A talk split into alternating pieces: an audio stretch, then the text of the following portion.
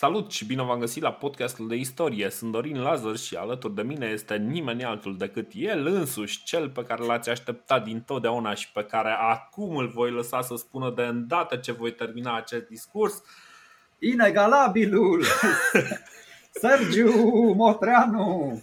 Exact, plin de emoție în voce. Uh, bun, uh, am început și noi pentru că nu prea avem ocazia să facem episoade de astea mai relaxate și în momentul în care facem și noi sperăm să le facem de două ori pe an ca să, uh, ca să lăsăm un pic de spațiu să mai și respirăm.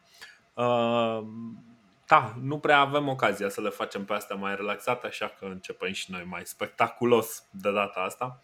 Uh, acesta este un uh, episod de întrebări și răspunsuri.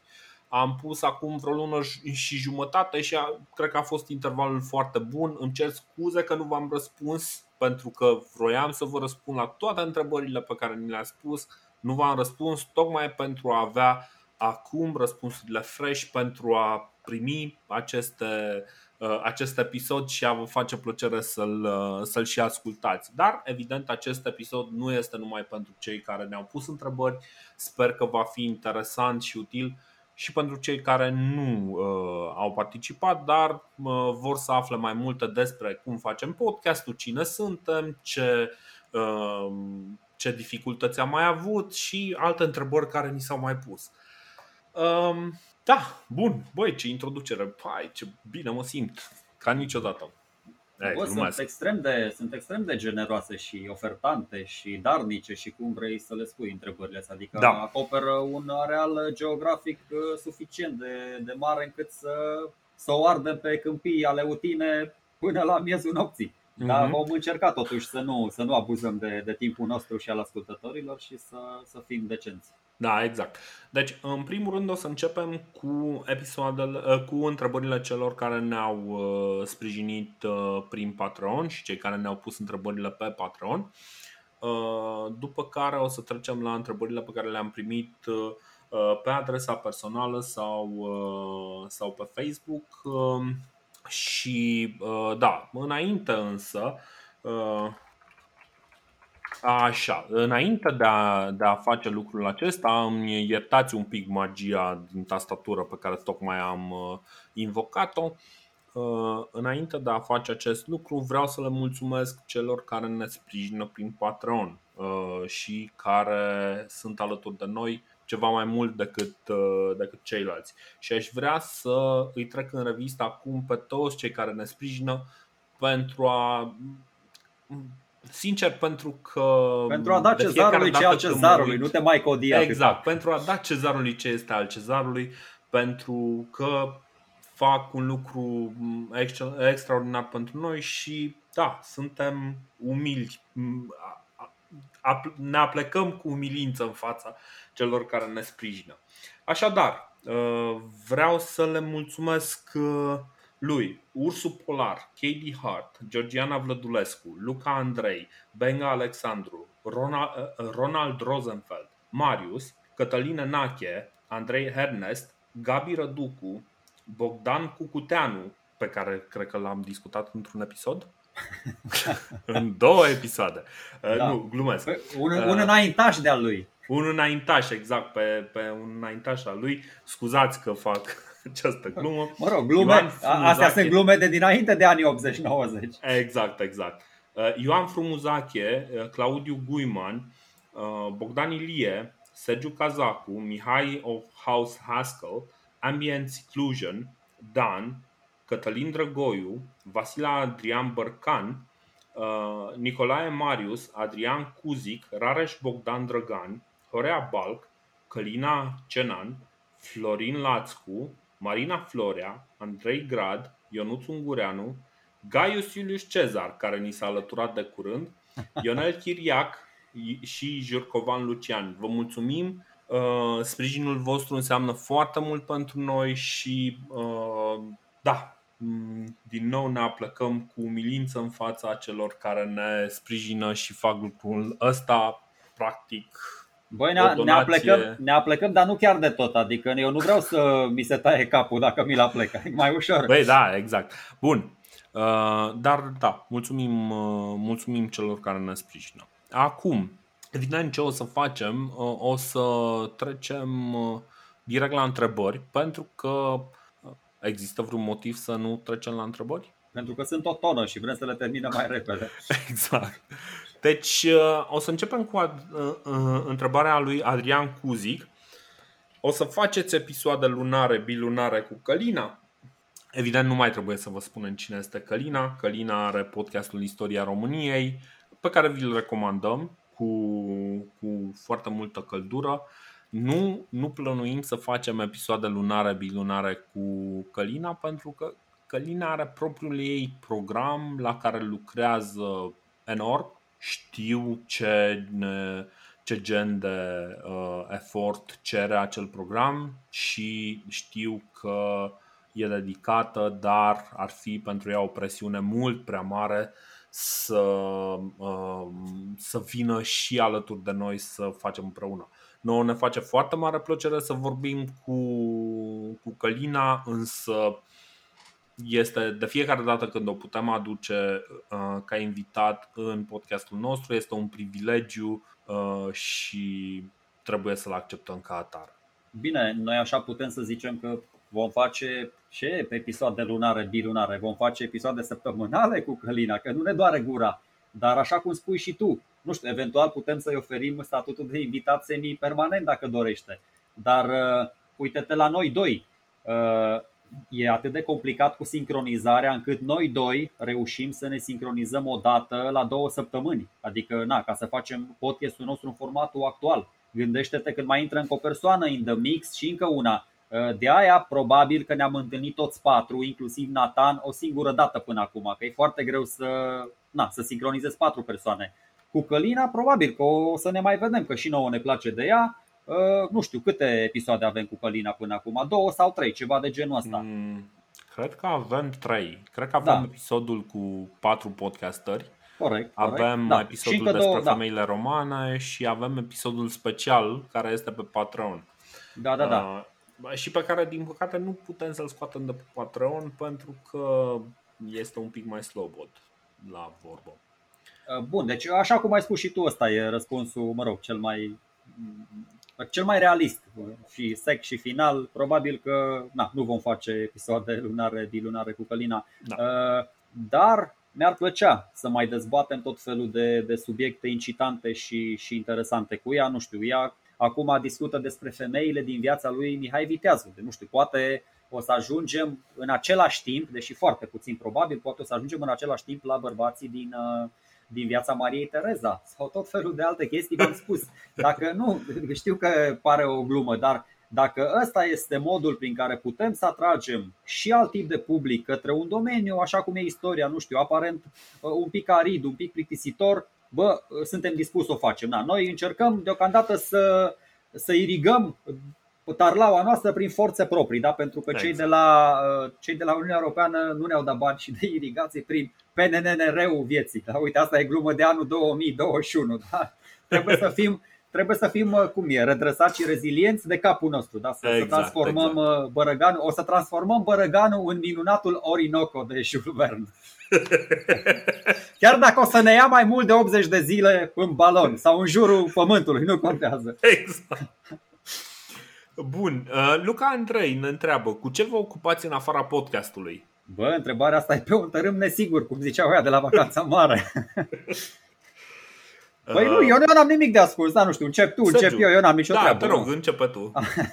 Bă, eu lucrez, știu că pare un pic umilitor, eu lucrez în învățământ sau hai să zic în educație ca să sune mai academic, adică na. Sunt, uh, sunt informatician la o școală. Mă, de ce zici că e Ei, glumesc, glumesc, nu. Sunt, uh, sunt informatician la o școală din Brașov. Nu. Am fost inițial la un liceu, da, m-au retrogradat ăștia la o școală gimnazială. Nu, glumesc, nu. Mi-au dat o dispensă colegii de la, de la inspectorat. Uh, au zis, băi, e mai puțin de muncă la o școală, știm că tu ai pasiuni din astea foarte nobile, printre care și podcastul de istorie și atunci adu-te și freacă buha pe acolo ca să te plătească ăștia degeaba și să... Bă, să știți, nu sunt doar bugetar, adică nu suc sângele poporului, nu, nu dați în mine, adică nu mă hrănesc doar din fonduri publice.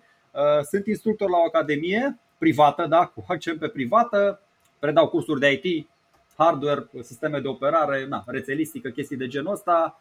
Uh, mai am un PFA fac tot felul de colaborări cu diverse firme, nu știu. Într-o vreme eram și DJ, am tot felul de scule din astea de dat muzica mai tare. Bine, Dorin numește da, muzica mea zgomot. Muzica, muzica lui este din anii 80, nu s-a mai schimbat. Da, mă rog, asta până când nu am fost, țin minte că am fost la un botez sau ceva și a venit Ce? unul, ceva vreun neam pe acolo, mi-a zis să bag o bistrițeană, n-aveam o bistrițeană, a devenit la violent verbal și ca să nu-i bag microfonul în cavitatea bucală și să dau stația la maxim, m-am retras. Adică nu mai sunt DJ între timp, Aha. dar uh, fac tot felul de chestii. Nu știu, aveam o glumă din asta, bă, aproape orice pentru bani. Adică mă descurc, nu știu, vând, dau cu sapa, cosesc, nu știu, vând fân, sunt jupân, absolut orice, orice. Deci să nu îl luați foarte în serios pe Sergio. Acum el e doar entuziasmat că poate să spună toate aceste glume. Uh, de fapt e un băiat destul de serios și, uh, și face lucrurile bine. Dacă aveți nevoie pe cineva să pună o rețea în Brașov, vorbiți cu el, se rezolvă. Uh, da, am, am o gamă largă de skill serios. Acum, exact, mi-a venit exact. de la gama asta largă de skill aș putea să mă duc la gluma cu Liam Neeson, știi? Dar eu nu sunt atât de letal, adică pot să fac o grămadă de chestii. În fine, gata. Ok, tăiați, tăiați. Okay. Da. tăiați. Bine, Jean-Claude Van Damme. Hai să mergem mai departe. Cu ce mă ocup eu? Eu sunt uh, programator, blogger și podcaster, aparent. Ehm, sunt programator, lucrez, ehm, să zicem, în momentul ăsta nu prea lucrez, dar eh, asta pentru că mi-am luat o pauză ca să pregătesc mai bine podcastul de istorie. Eh, dar eh, Totul pentru podcastul de istorie. În principiu asta, asta fac, sunt, sunt programator și mm, nu fac lucruri la fel de interesante ca Sergiu între timp. Uh, da, deci un programator și aproape un programator, uh, un ITist, un inginer IT. Uh, Modestovici, care fac un de da. istorie. Da. Lucrurile sunt un pic mai complicate pentru că dacă mă întrebați ce aș vrea eu să fac, există un singur răspuns. Podcastul de istorie. Asta aș vrea eu să fac. Bă, e greu, e greu să, să împaci laturile astea, vedeți? Adică o să povestim mai încolo, poate că am avut și o latură realistă și una umanistă, am încercat să le, să le îmbinăm cum putem da. și noi mai bine. Bun, uh, tot Luca Andrei, unde vă vedeți cu podcastul peste 5 ani, perioada istorică, format al podcastului? Uh, Bă, dacă, ar, dacă ar fi să fac chiar o glumă, aș spune că fix peste 5 ani, acolo ne vedem cu podcastul peste 5 ani. Exact. da, dar nu, serios. Po- poate uite și că... pe YouTube. Poate și pe YouTube. Dar nu mă, că uite, omul, omul e băiat deștept, adică a fost suficient de explicit ca să nu-mi permită mie să fac glume proaste. Adică a trecut în paranteză frumos și bă, perioada istorică și format al podcastului, nu glumele tale nesărate. Am înțeles. Adică, na. nu, ok. Uh, bă, în, în, uh, în ritmul actual, eu pronostichez că în 5 ani vom fi uh, undeva, deci capitala Romei nu va mai fi la Roma, uh, dar noua capitală a Romei încă nu va cădea. Ia, ghiciți în ce an vom fi? undeva. vom fi undeva între, între 330 și 1453. Acum nu mai știu unde. În 666, 999. E complicat. E cu Dorin nu se știe niciodată. Că Dorin are niște planuri de lecție extrem de imprevizibile și, mă rog, uh, na. Uh, bun. Uh, ok, acum să zic eu răspunsul și de ce, de ce poate ar fi trebuit eu, eu să dau răspunsul la ăsta este pentru că, așa cum zice și Sergiu, eu stabilesc uh, temele pe care le abordăm în, uh, în podcast, în sensul că stabilesc, băi, uite, de exemplu, următorul episod va fi despre Vespasian și o să discutăm despre Vespasian. Eu sper să-l bag un pic și pe Titus, uh, Uh, pentru că, sincer, îmi doresc să ajungem cât mai repede să vorbim despre Decebal și, evident, despre Decebal și Traian. Dar uh, și, și asta, deci, așa cum nu spera nimeni, o să reușim să facem uh, lucrul ăsta până la sfârșitul anului. Ăsta este planul, de fapt, să acoperim războaiele dacice până la sfârșitul anului. Uh, și uh, ce este dincolo de, de asta este practic din punctul meu de vedere bonus. Ce va urma după aceea însă este un pic mai imprevizibil. Uh, știu că foarte mult și o să mai avem întrebarea asta, foarte mult s-a uitat și o, o, Dumnezeule, de ce vorbim atât de mult despre istorie romană? O să vorbim în continuare despre istorie romană pentru că noi suntem Bizanțul după Bizanț. Să o spun așa poetic cu un titlu de carte care se referă la cu totul altceva. Dar ideea, ideea mea este destul de simplă. Nu putem să înțelegem ce se întâmplă în teritoriul României fără a înțelege ce se întâmplă în, în Imperiul Roman. Mai mult, mi se pare mult mai interesant. Deci avem acest, uh, acest secol milenial, să zicem așa, uh, primul secol uh, din, din această epocă care este transformativ, e complet, dă absolut totul peste cap. Tot ce discutam, tot ce am discutat este, este un moment de maturizare uh, a întregii civilizații umane. Este, este un secol nebun care schimbă complet felul în care vom vedea lucrurile mai departe. Credem că peste secolul 2 sau și secolul 3 o să trecem poate ceva mai repede.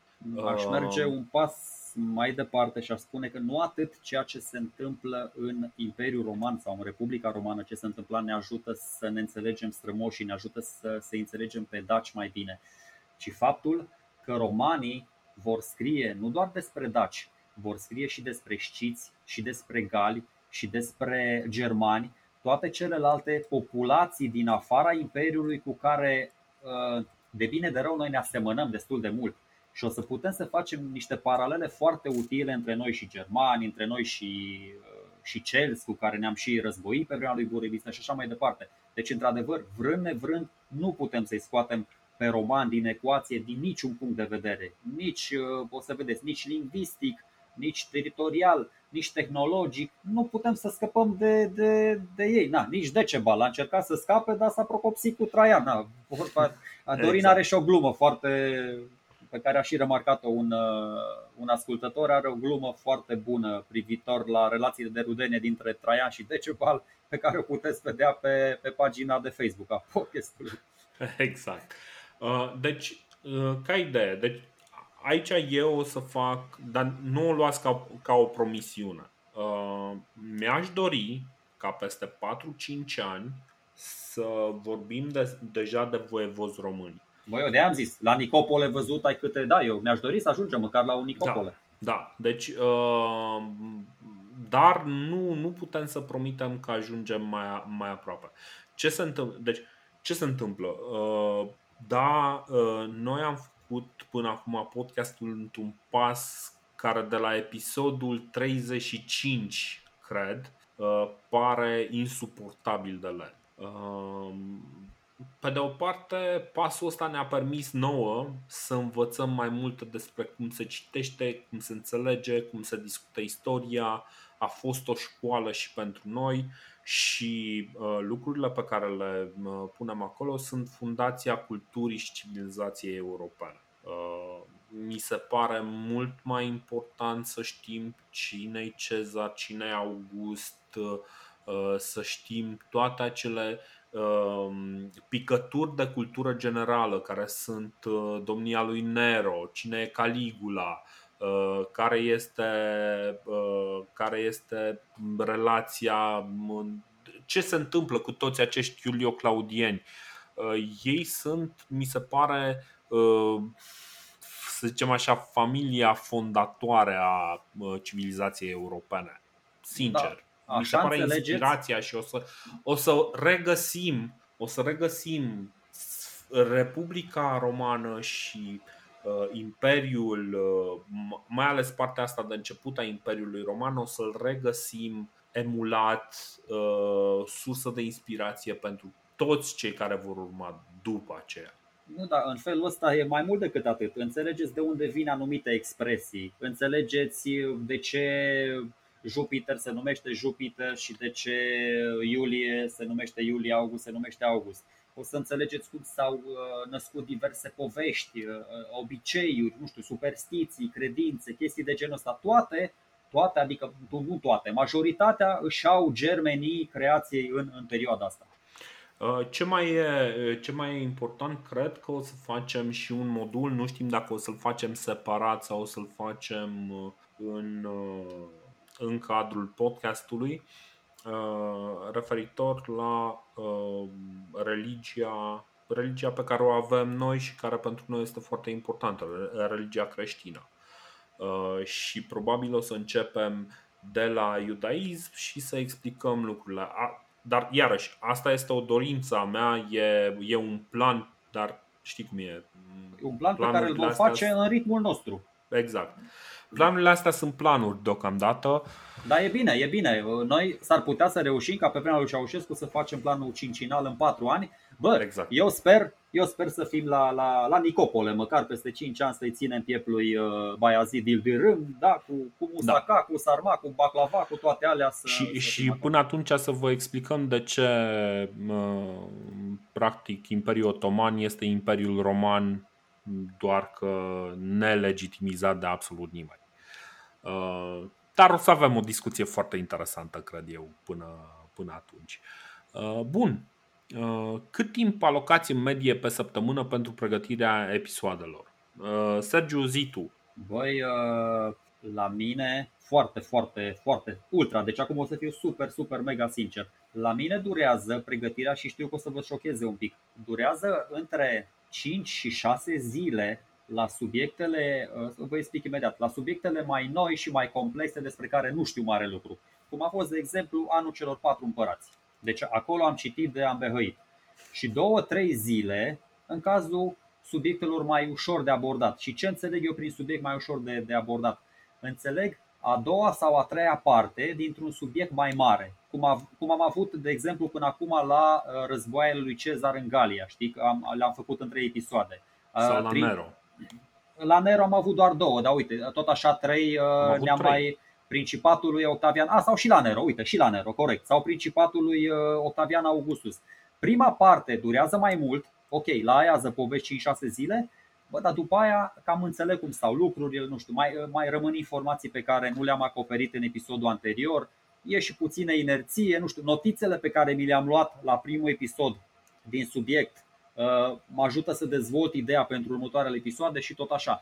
Deci în medie 5-6 zile cu 2-3 zile cam 4-5 zile, dar nu pe săptămână, ci la două săptămâni, că noi înregistrăm o dată la două mhm. săptămâni, da? adică nu, nu dar ce înseamnă tare. zi? Uh, uh, înseamnă 3-4 ore pe zi. Mhm. Adică în fiecare zi, deci 4-5 zile medie, dar în fiecare zi 3-4 ore, cu excepția, așa cum o să mă deconspir complet, cu excepția zilei în care înregistrăm, că noi înregistrăm mai pe seară, bă, atunci uh, mai stau și îngraș porcul, nu în ajun, deci eu îl, eu îl îngraș chiar, chiar de Crăciun, adică bag, bag fest acolo, bag cadilău, 6-7 ore citesc, uh, nu știu, adică încerc, dar care e ideea? Uh, nu, nu bag ca amigu, bag de la 12 la 19, bag ca amigu, dar ce îmi place cel mai mult e că rămân cu informațiile astea. Adică nu le uit complet după episod cum făceați voi la lucrările de control. Adică începe înregistrarea, mă conectez cu, cu Dorin, uh, sunt deja chiar unde atâtea informații, dar uh, reușesc să, mă rog, să le exprim destul de, de pedagogic, destul de inteligent și acum na, mă mai ajută Dorin, uh, adică ne descurcăm până la urmă, e, e ok. Cam asta e. Deci da, 4-5 zile, în fiecare zi 3-4 ore, de cele mai multe ori după program, da, nu vreau să zic acum că fac podcastul de istorie în timpul programului, mai în weekend mai citesc, se decantează încet informația. Mai întâi fac o citire așa generală a subiectului și după aia încerc cumva să-mi iau și niște notițe în, în funcție de. Da, o să zic mai încolo, că am văzut că ne mai întreabă cineva de unde preferăm să citim uh, format online, cărțile și o să mai detaliez un pic atunci chestia. Uh-huh, uh-huh. Uh, pentru mine, cred, tot tot cam așa ceva, tot undeva la 20-25 de ore. Uh, cam, cam așa, 20 20-25 de ore. Uh, în general încerc mai devreme uh, la, la asta ce, ce se întâmplă. Deci ce fac eu un pic diferit este că încerc să să caut și cărți, documente, surse, surse de inspirație ceva mai acoperitoare care care poate acoperă o perioadă mai vastă, mă ajută să fac unele conexiuni.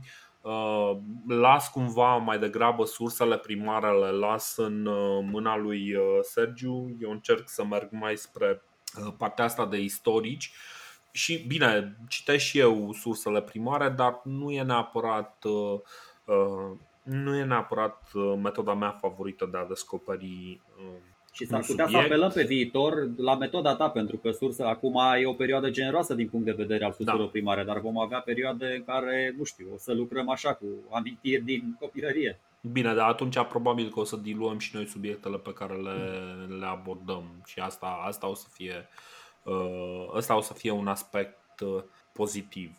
Deci, uh, da, asta, asta, asta mi se pare destul de important. Exact cum ai spus și tu, în momentul în care avem un episod ceva, un episod care este o parte a doua din ceva sau partea a treia din ceva, deja acolo timpul pe care îl investesc, timpul pe care îl investesc pentru primul episod e, să zic așa, acoperitor pentru toate cele trei episoade, dar uh, timpul pe care îl investesc după aceea pentru al doilea, al treilea episod este tot undeva pe la 20 de ore, dar uh, e mai, să zicem, mai uh, mai extensiv, mai încerc să găsesc mai multe surse, mai multe conexiuni Uh, da, dar cam, cam asta e, în jur de 20 de ore pe, pe episod. Ca să înțelegeți totuși evoluția, să înțelegeți scuze un pic, Dorine. Da. Uh, eu la primul episod am avut trei paragrafe de notițe, jumătate de pagină. Acum am 6 pagini, 8 pagini, mă rog, nu știu, n-am ajuns chiar la 10, dar aș putea, nu știu, dacă aș scrie mai, mai lăbărțat să ajung și la 10 pagini. Uh, pentru episodul întâi m-am pregătit, cred că jumătate de oră. Acum ajungem la 20 de ore. Da, așa, doar ca idee să vedeți cum, cum a evoluat uh, raportarea noastră la acest proiect. Bun, notițele mele, uh, într-adevăr, pentru primele episoade, notițele mele erau tot așa câteva paragrafe. Notițele mele pentru uh, ultimul uh, episod, cel cu cei patru împărați, a avut 2400 de cuvinte. 2400 de cuvinte sunt cam o povestire scurtă, destul de lungă. Deci, uh, nu știu câte pagini, sunt la vreo 300, 300 uh, de cuvinte pe pagină. Hai mă că tu ești cu matematica. Păi, vreo știu, șapte pagini, o, jumătate șapte o pagini, da. Da, da, da, ești o pagini. Da, deci cam vreo șapte, astea numai notițe. Um, îmi pla- deci uh, pe mine mă ajută foarte mult aceste notițe, uh, reușesc să rețin mult mai bine și să fac conexiuni mult mai, uh, mult mai bune. Um, tot, tot eu cumva sunt și cel care structurează, din păcate nu prea l-am ajutat pe Sergiu aici să-i dau un plan de lecție, să zicem așa, dar e ok, mă, mă întotdeauna, întotdeauna încercăm să facem lucrurile mai bine. Bun, Călina Cenan, n-ați auzit de ea? Dacă n-ați auzit de ea, mergeți pe istoria româniei.ro Parcă așa e, nu? Istoria-româniei.ro uh, Și ascultați podcastul, îl găsiți și, uh, și da, îi facem reclamă și ei și lui Nathan pentru că amândoi fac uh, câte un program excelent care mi se pare că este uh, Uh, este foarte bun pentru cei care vor să asculte mai multe despre istoria României, inclusiv păreri diferite. Mergeți, ascultați și uh, programul lui Nathan, Istoria Moldovei, și programul uh, Călinei, care este mult mai alert și mult mai cu o frecvență mult mai mare, mai bună decât a noastră. Noi încercăm acum să ținem la două săptămâni. Bun, Călina Cenan. Așadar, ne întreabă. Voi face un fel de spoiler din următorul meu episod unde vorbesc despre un fel de cerebro, casca profesorului X din X-Men istoric. Și cred că o întrebare numai bună pentru voi, dacă ați putea citi gândurile unei personalități istorice, pe cine ați alege și ce ați întreba? Fiecare cu răspunsul lui. Sergiu? Mm, Bă, din nou, acum o să fiu un pic rău, dar mie mi-a plăcut mereu să o pachinez pe Călina. Nu, așa, aș putea să fac cu aroganță și de data asta să zică, deci zice așa, dacă aș putea citi gândurile unei personalități istorice. Păi dacă le-aș putea citi, nu aș mai întreba nimic, aș ști cum gândește, cum ce zice și ce va face. Bine. Hai, nu fă, da, nu fă pe okay, gata, gata, gata. Uh, bun, uh, pe cine aș alege și l-aș întreba? Par așa un pic indecis, dar să știți că eu deja m-am gândit la personaj Adică, da, personalitate. Bine, eu prin personalitate istorică înțeleg un bărbat, da. adică, da, bine, mie îmi plac glumele mai idiote și aparent misogine, da. dar în rest, clar, credeți-mă, sunt inofensiv din toate celelalte puncte Trece, de vedere. Să trecem da. peste acest moment jenant, zi. L-aș alege, l-aș alege pe Ferdinand de Hohenzollern Zingmaringen, adică al doilea, uh, al doilea rege al României, și l-aș întreba Bă, de ce n-ai intrat mă în război de partea puterilor centrale, cu care aveai și un tratat încheiat, cu care te legau și legături de sânge, de educație, de pedigree, de căi ferate, de ce vrei tu? Pentru că decizia de atunci a lui Ferdinand, da, care putea, eu zic că putea forța un vot pro-Germania la o adică, așa cred eu și din ce am citit e așa, are poate cea mai mare greutate și influență în configurația granițelor actuale ale României. Mă rog, plus minus ceva accidente de parcurs pe care vom, de, despre care vom vorbi la timpul lor. Dar părerea mea, decizia aia mi se pare extraordinară pentru configurația actuală a României. Dacă Ferdinand lua orice altă decizie și nu știu, putem să punem un calculator, un Deep Blue, care să, să calculeze toate posibilele outcome-uri, toate scenariile posibile, în, în orice alt scenariu paralel, în orice uh, variantă de istorie uh, contrafactuală, România ar fi fost o țară mult mai pricăjită, mult mai mică din punct de vedere al suprafaței, cu o formă mult mai dubioasă și vai de steaua ei și mulți români nu ar fi locuit în, în țara lor. Asta cred. România, și am și un proiect, dar nu, na, așa cum e, eu doar îl spun, dar nu îl duc la îndeplinire, Uh, România la scara istorică, la scara istorică a Europei, să știți că este o mare câștigătoare din punct de vedere teritorial. Dacă o să am timp, asta voiam să zic, o să vă prezint niște hărți cu fiecare țară în parte. Da? O hartă cu țara respectivă la dimensiunea sa maximă și aceeași țară la dimensiunea sa actuală. Și o să vedeți că foarte puține țări ies mai bine decât noi din punctul ăsta de vedere.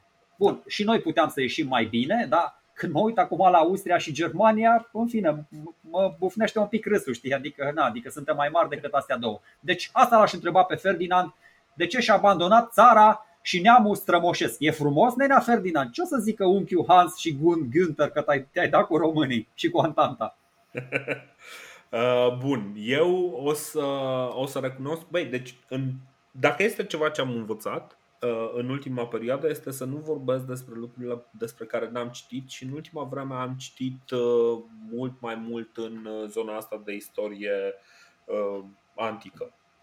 Și probabil, probabil nu aș pune o întrebare. O întrebare mi se pare mult, mult prea puțin. M-aș duce la Traian și aș zice să iau un exemplar din uh, De Bello Dacico și să le îngroape undeva bine și să-mi spună unde, știi? Ca să fie ah. acolo, să rămână, că vreau să știu cum, cum, cum l-a bătut el pe Decema. Ca să nu ne mai falsifice alții istoria. Exact, ca să ne o falsificăm noi.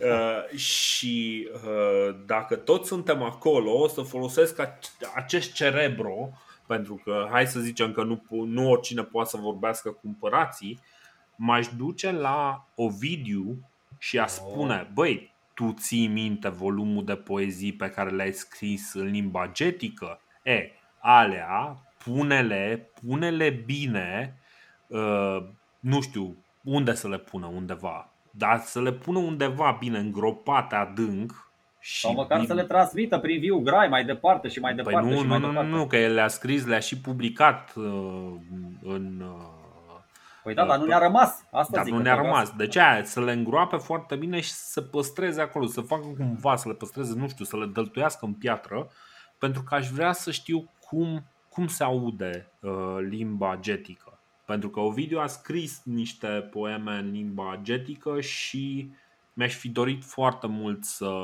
să aud cum, cum sună.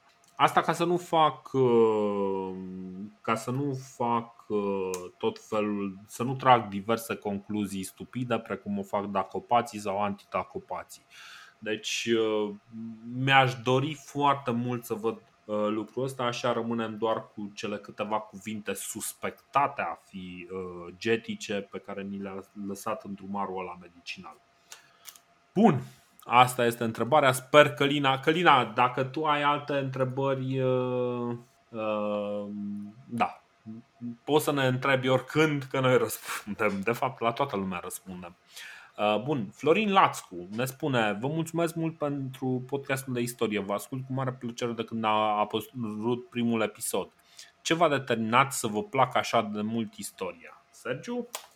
Mm, Bă, nu-mi dau seama încă dacă chiar așa stau lucrurile, trebuie să mai lucrez un pic cu mine din punct de vedere al psihicului. Uh, s-ar, s-ar putea ca, nu știu, o influență notabilă uh, să fie avut și faptul că am beneficiat în copilărie de o educație ceva mai, mai cazon. Adică, mă rog, partea masculină a familiei mele era militar de carieră. Na, țin minte că aveam, uh, aveam cărți cu istoria militară a poporului român pe acasă, le mai frunzăream, nu știu, mă uitam cu uh, fratele meu la Robingo, la tot felul de jocuri de cultură generală prin anii 90. Uh, îmi plăceau foarte mult hărțile, chestia asta v-am mai spus-o și plăcându-mi hărțile, da, le desenam de la o vârstă destul de mică, mi-a, mi-a rămas plăcerea asta, dar nu doar pentru istorie, ci și pentru geografie, că cumva se leagă una cu cealaltă. Uh, nu știu, chiar dacă spuneam, m-am bătut poate mai târziu pe, pe tărâmuri realiste, da, cu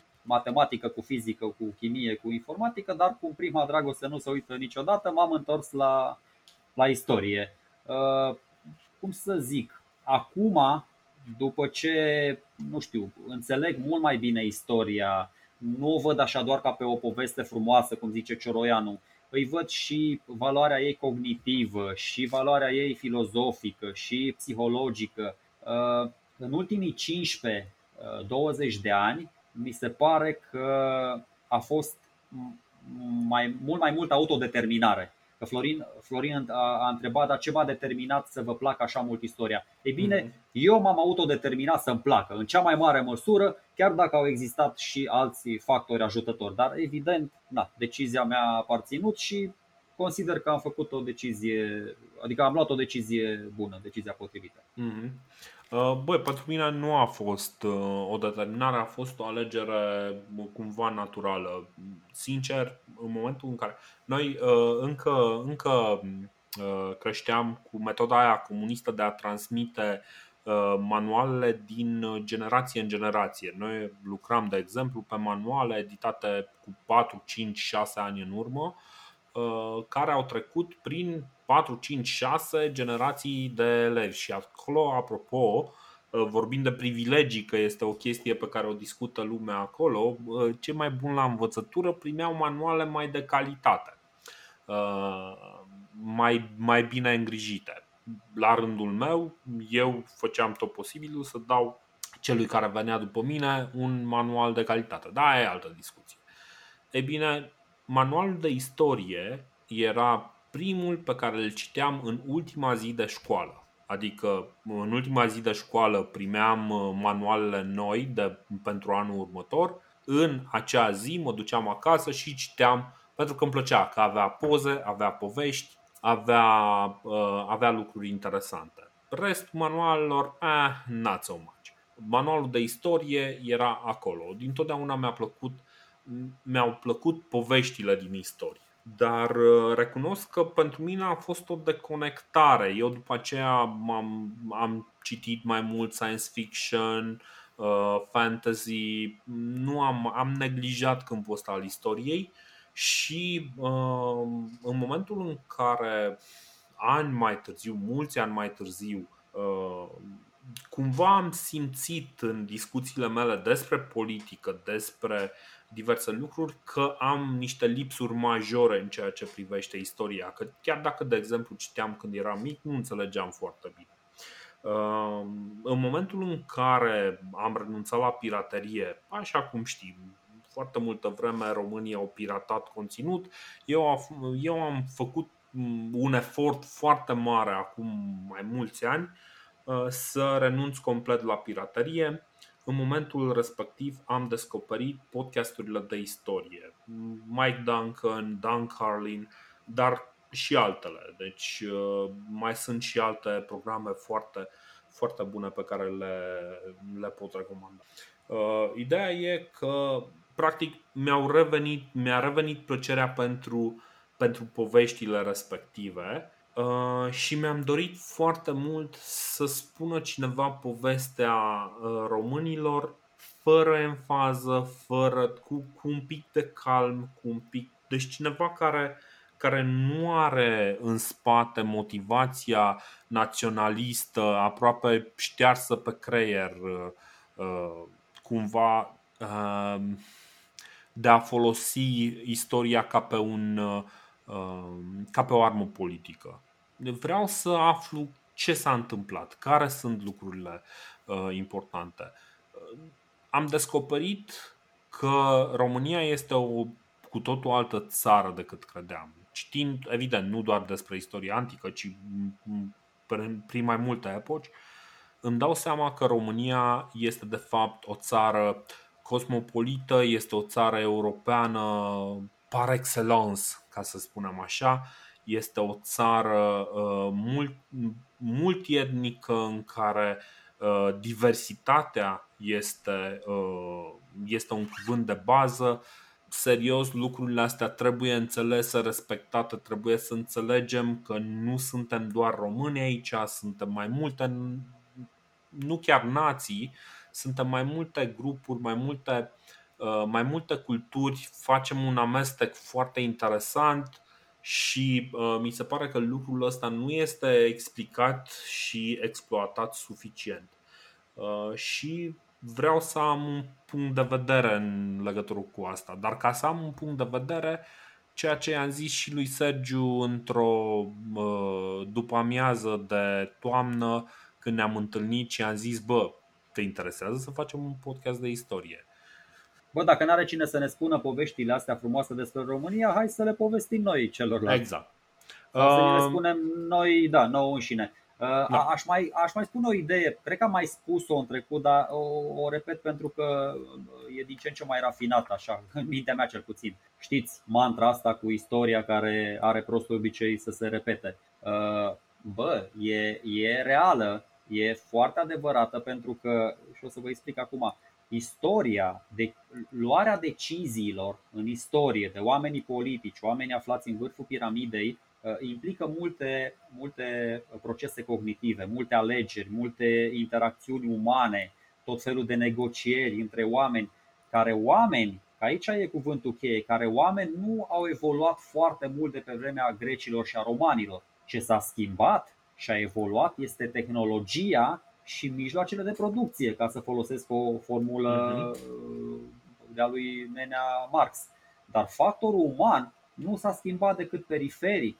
Instinctele noastre primare sunt tot acolo, doar că tehnologia ne-a anesteziat, ne-a adormit puțin. Dacă, dacă eliminăm tehnologia asta, vom ajunge fix la nivelul de piatră și de ciomag și de peștera mea e doar a mea și du-te tu și fă focul pe plajă că dacă vrei să intri la mine în peșteră te omor. Uh-huh. Deci vă spun, uh, foarte atent, foarte, adică motivele pentru care uh, vă sfătuiesc să vă aplicați către istorie sunt, sunt multe, sunt multe și sunt extrem de, de, de bune, de valide. Adică, în primul rând, uh, nu știu, te ajută să înțelegi conversațiile din jurul tău pe diverse teme, pentru că până la urmă și politica este tot history, e history in the making, adică politica de acum va deveni istorie mai târziu.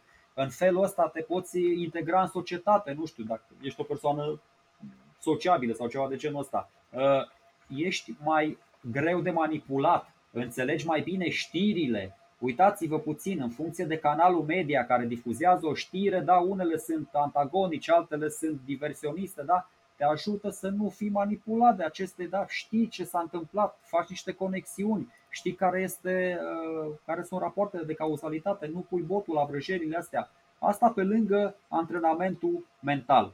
Asta, uh-huh. da, pe lângă definiția aia, bun, că istoria e nu știu, știința care studiază evoluția societății din cele mai vechi timpuri până în zilele noastre. Încercați să vă duceți cum, na, cum zicea și Dorin. Nu știu exact dacă e mai bine, dacă nu era mai bine, Eu acum am, de exemplu, în față un manual de clasa 5, a 6, a 7, a 8 de la școala gimnazială. Mi se pare că prezentarea istoriei s-a schimbat radical în ultimii 30 de ani. Deși cei care nu sunt în sistem, și asta mă deranjează, tot codăcesc și spun numai prostii. Sau cu curigez sau în fine să nu fiu iar catalogat misogin. Dar credeți-mă, s-a schimbat foarte mult uh, faptul și modul în care prezentăm istoria tinere generații. Nu mai suntem așa de uh, patriotarzi, nu mai suntem așa de protocroniști, nu mai suntem așa de naționaliști, nu mai suntem atât de, de nu știu, poporul ales și așa mai departe. Nu. Este o istorie prezentată echilibrat, este o istorie prezentată inclusiv, este o istorie prezentată european și nu e cazul să ne dăm cu capul de pereți și să tragicizăm, să dramatizăm, nu știu, vai, tânăra generație, la la la la la. Nu, sunt niște oameni isteți care fac programele astea. N-am avut ocazia să vorbesc, mă rog, despre educație așa de mult, pentru că lucrând de aproape 20 de ani în domeniu, na, întâmplarea face să mă mai și pricep, să mă mai și pasioneze. Dar credeți-mă, istoria e pe mâini bune și se îndreaptă într-o direcție în care va fi înțeleasă din ce în ce mai bine, fără, na, fără să ne dăm cu capul de pereți. Exact. Uh, bun.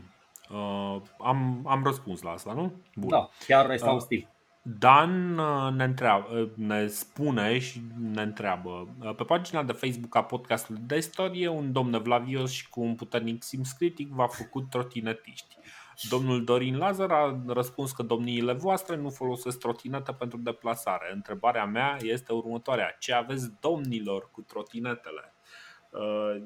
eu o să răspund primul aici pentru că mi-e foarte ușor. Eu am zis că nu folosim trotinete pentru că știu că Sergiu este un conducător auto care folosește bicicleta uh, iar uh, eu sunt un om care nu reușește să-și țină echilibrul nici măcar dacă ar merge cu mașina deci mai bine, uh, mai bine să mă oferesc și de bicicletă și de trotinete. Sergiu, dacă mai ai ceva de adăugat? Bă, ca să tranșez definitiv problema, așa cum ai că și pe mine mă roade, cum ai vrut și tu să faci chestia aia cu paleoliticul, uh, domnul ăsta e Vlavios, deci o spun cu tot respectul acum, s-a inflamat degeaba. Eu chiar nu înțelesesem ce a vrut să zică. Bine, el a și avut o modalitate destul de precară prin care și-a exprimat uh, ideile dar în niciun caz nu l-am făcut idiot sau ce a zis omul acolo. Adică eu nu am nicio problemă în a face oamenii idioți. Vorbesc foarte serios. Adică pe anumite, pe anumite probleme uh, și subiecte punctuale, pentru că și eu sunt un tip idiot din când în când. Dar repet, nu a fost cazul acolo, nu l-am jignit și intenția mea nu a fost să îl denigrez cât uși de puțin pe, pe cetățeanul respectiv, care am înțeles că între timp nu ne mai urmărește. Da, da eu, sper, el... eu sper să nu ne mai urmărească pentru că nu îmi doresc uh, Bun, el între care... timp a exagerat un pic, adică uh, ne-a tras la răspundere pentru că nu am fi respectat programul. Uh, s-a simțit jignit că nu am vorbit despre religia creștină atunci când dorea el. Adică chestiile astea eu pot să le înțeleg, dar sunt absurde. Adică e ca și cum eu merg cu trotineta pe stradă, prin absurd, că am stabilit că nu folosim trotinetele și el zice, bă, dar tu de ce faci curbe, de ce nu mergi în linie dreaptă? Adică, ok, e programul nostru, sunt ideile noastre, așa că să ne cerți la orice decizie. Lasă că știm și noi că am zis una, am făcut alta, ok, ne-am făcut mea culpa, mergem mai departe, dar hai să, na, ok, hai să mergem mai departe. Nu, omul a rămas așa, încremenit în proiect și o dădea cu aleluia, așa. Bine.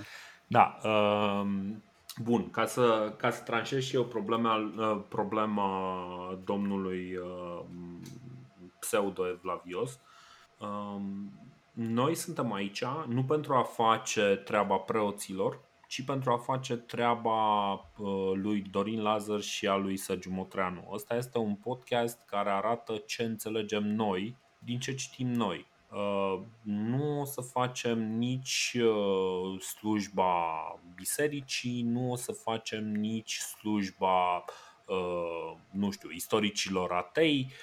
Noi o să încercăm să spunem ce înțelegem. Din punct de vedere istoric, o să vorbim atunci când e cazul, pentru că noi am restructurat, întotdeauna am restructurat conținutul episodelor în așa fel încât uh, să spunem o poveste cursivă care să aibă sens. Deocamdată nu are sens să vorbim despre povestea creștinismului pentru că nu, în momentul ăsta nu este cel puțin cel în care am ajuns noi nu este foarte important, este un fenomen marginal, iar în momentul în care vom putea să-l tratăm, în momentul în care el devine, vine în prim plan, o să-l discutăm și o să-l discutăm uh, cu respectul necesar față de un uh, subiect atât de important, dar cu o oarecare răceală istorică. Nu o să vă spunem că uh, nu o să începem să spunem lucruri. Cei care vor să consulte dogma creștină pot să o facă, pot să citească Biblia, să urmeze dogma creștină, nu este absolut nicio problemă.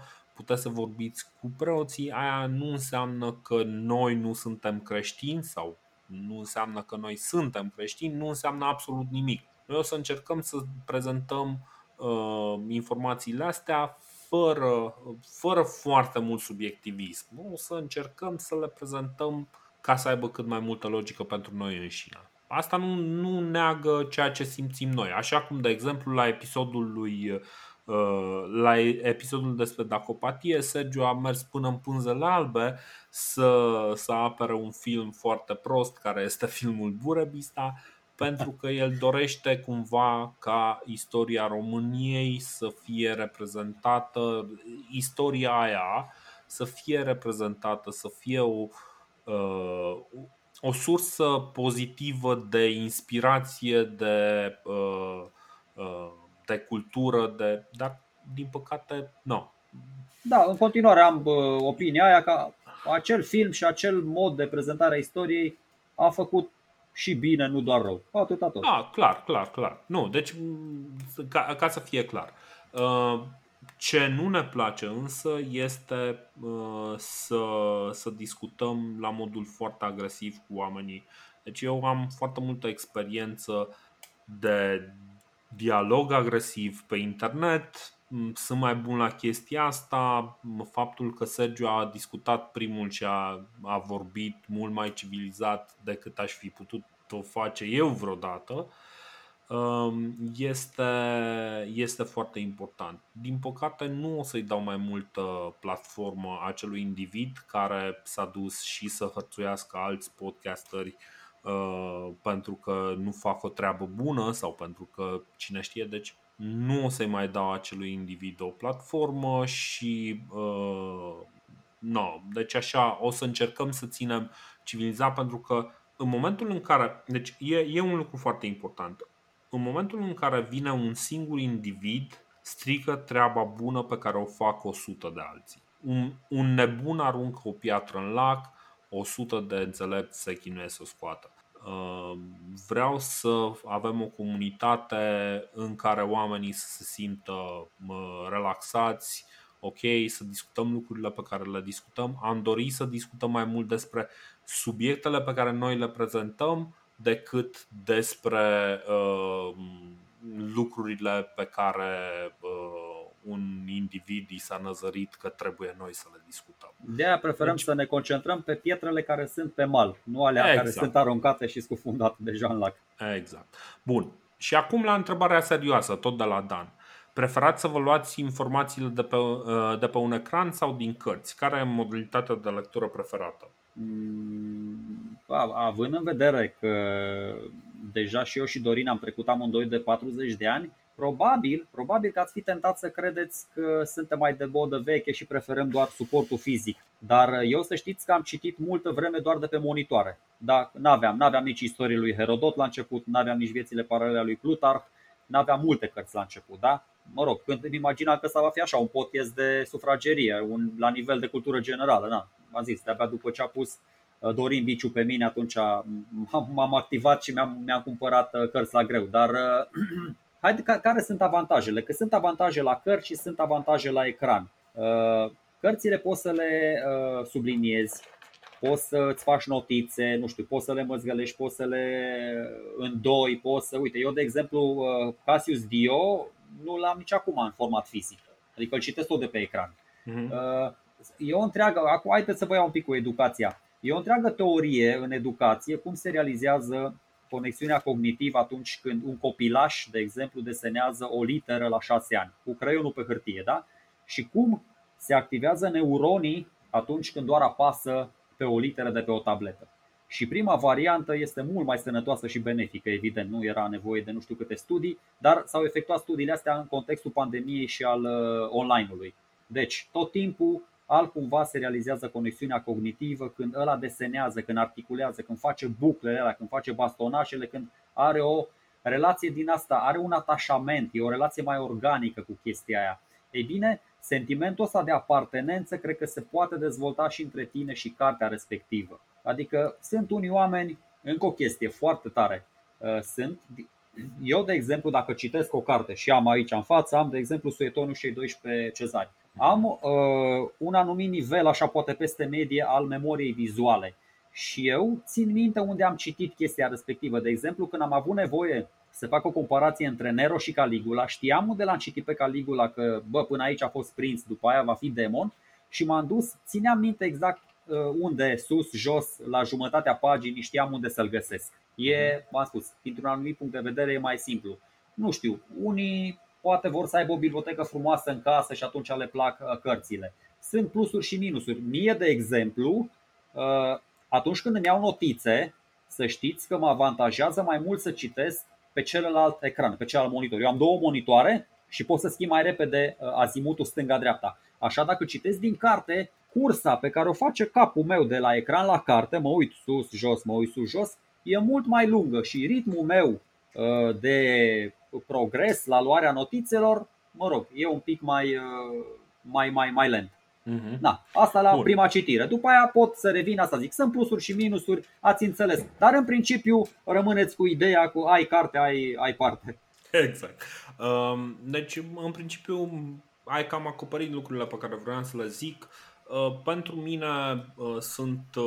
Deci, îmi face plăcere să citesc o carte în format fizic numai că um, relația mea cu o carte în, uh, în format fizic este o relație mult mai intimă, este, este un, alt, un alt tip de spațiu. Uh, din punctul meu de vedere, ce înseamnă ecran înseamnă lucru. Uh, ce înseamnă uh, lectură este un spațiu privat, mai intim, mai, uh, mai deosebit. Uh, o să ajung și foarte des, uh, des ajung să, să fac lucrul ăsta. Ajung să am cărțile și în format fizic și în uh, format digital. Um, de exemplu, am, am istoriile lui Tacitus în traducerea lui George, Gheorghe Ceaușescu, care este o traducere excelentă. Gheorghe Ceaușescu nu are nicio legătură cu clanul Ceaușescu, Um, omul este un latinist extraordinar, este, a fost un tip uh, extraordinar, Gheorghe Ceaușescu. Vă recomand uh, traducerea lui din istoriile lui Tacitus. E excelentă. Uh, am citit istoriile lui Tacitus, dar în momentul în care m-am pus să iau notițe, am intrat în modul lucru, am preferat să am pe, pe ecran uh, informațiile respective. Există un site excelent pentru uh, sursele, uh, sursele primare despre Imperiul Roman pe care le-am folosit. Uh, acela este site-ul uh, Universității din Chicago, este uh, site-ul numit Lacus Curtius. Uh, legenda lui uh, lacului Curtius am uh, spus-o în episodul nu, acum două episoade, nu, da, în da. episodul anterior, chiar în episodul anterior am spus-o. Uh, acel site... La Galba sau la Otto, da. Da, la Galba, la Galba. La Galba a fost omorât lângă da, la Cuscutius. Da. Um, acel site are uh, traducerile, uh, traducerile în limba engleză uh, făcute, ieșite practic de, de, de sub copyright, uh, traducerile LEP, nu știu exact care e chestia. Sunt niște traduceri care sunt foarte bune, sunt, este un limbaj suficient de accesibil. Am văzut uh, traducerile astea și într-un limbaj mai puțin accesibil. Um, Într-o prefer... engleză din aia victoriană de secolul da. XIX. Da, uh, prefer, uh, prefer varianta asta. Există ceva materiale mai vechi pe care, dar iarăși, cum ziceam, deci până la urmă vorbeam despre digital versus carte fizică. Carte fizică în momentul în care vreau să mă să, să intru în contact cu un anumit subiect, dar în momentul în care vreau să iau notițe, vreau să pregătesc episodul și pentru mine ceva de genul 8 ore durează luatul acelor notițe, este treabă de muncă, două ecrane, un ecran în stânga, un ecran în dreapta, așa lucrăm, nu, nu, nu facem lucrurile altfel. E, din punctul meu de vedere și acum poate o să ofensez un pic, ce nu există în format digital în această epocă, nu există. Chiar dacă există în format fizic, formatul fizic e mai greu de manipulat. Pe termen lung, formatul fizic câștigă, pe termen mediu, scurt, formatul digital este rege. Vă recomand o combinație din ambele. Asta zic, deci ca idee e bine să le, să le ai pe amândouă, că și eu, de exemplu, am Viețile celor 12 cezari într-o traducere în română, editura științifică din 1958, dar am și varianta în engleză și să știi că sunt destule uh, cazuri în care lasă de dorit traducerea română. Da? Deci tu l-ai lăudat pe Gheorghe Ceaușescu cu traducerea istoriei lui Tacitus. Eu nu pot să-i laud pe ăștia pentru că dau unele gherle destul de mari. Adică da. citesc varianta în engleză, varianta în română. Adică prefer să o mai traduc eu încă o dată, nu să iau citatul în română. Prefer să retraduc citatul în engleză ca să iasă mai, mai bine citatul. Din păcate, profesionalismul este o treabă, o treabă dificilă. E o, e o problemă dificilă și uh, oamenii care au un public de un miliard de oameni, cum, este, cum sunt vorbitorii de limbă engleză, au și o selecție mult mai bună pentru că în practic se cumpără și devine popular cel care este cu adevărat uh, bun, dintr-un motiv sau altul. Uh, bun, ok. Sergiu Cazacu Mulțumesc pentru ceea ce faceți, este ceva uh, nemaipomenit modul în care rădați, cel puțin pentru mine. Sugestie. Consider că periodic ar fi ok pentru câteva secunde, minute să relatați într-o propoziție ce se întâmplă în paralel în alte colțuri ale lumii, uh, că doar civilizații mai există și în altă parte, în afară de Imperiul Part, că doar despre ei mai auzim câte, uh, câteva. Uh, asta ar fi ok pentru o mai bună orientare pentru noi cum am evoluat lumea, uh, cum a evoluat lumea în jurul evenimentelor pe care le discutați și ne redați nouă. Mulțumesc anticipat. Uh, și uh, tot el mai spune că gluma lui Sergiu, precum că mi dată făcea teste la venin până în prezent, rămâne cea mai tare. O să încercăm să facem și glume mai bune, poate Poate chiar zic, unele bune. E, e bunicică gluma, dar nu e cea mai bună, adică nu o cotez chiar în top 3, dar apreciez, apre... e bine.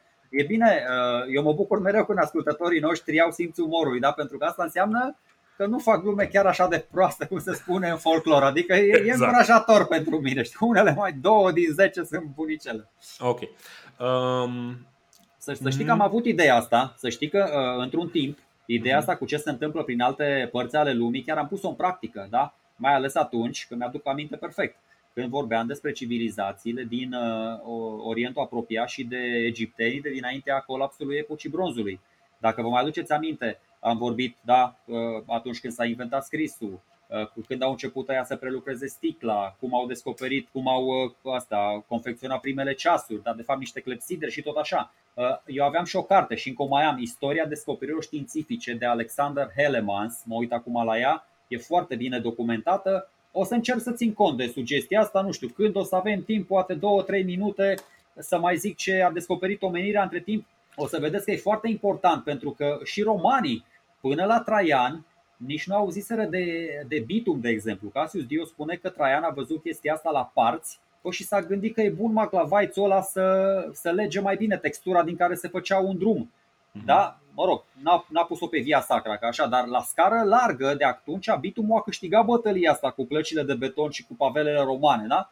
Asta poate și pentru că romanii na, l-au furat, l-au dus în Europa și să l-au uh, mondializat de acolo. Dar uh, asta după ce Mesopotamie îl folosiseră deja de 2000 de ani. Și într-adevăr, uh, din multe puncte de vedere, indienii și chinezii care într-adevăr na, aveau o lume a lor, că el zice, ce zice, stai că am și o întrebare aici, da, ce se întâmplă în paralel în alte colțuri ale lumii. Na, ei aveau o lume a lor. Uh, noi am vorbit că romanii aveau niște legături comerciale foarte intense cu indienii. Dar la chinezi nu prea ajungeau și, într-adevăr, na, chinezii din multe puncte de vedere erau mai avansați uh, decât romanii, o să mai vorbim.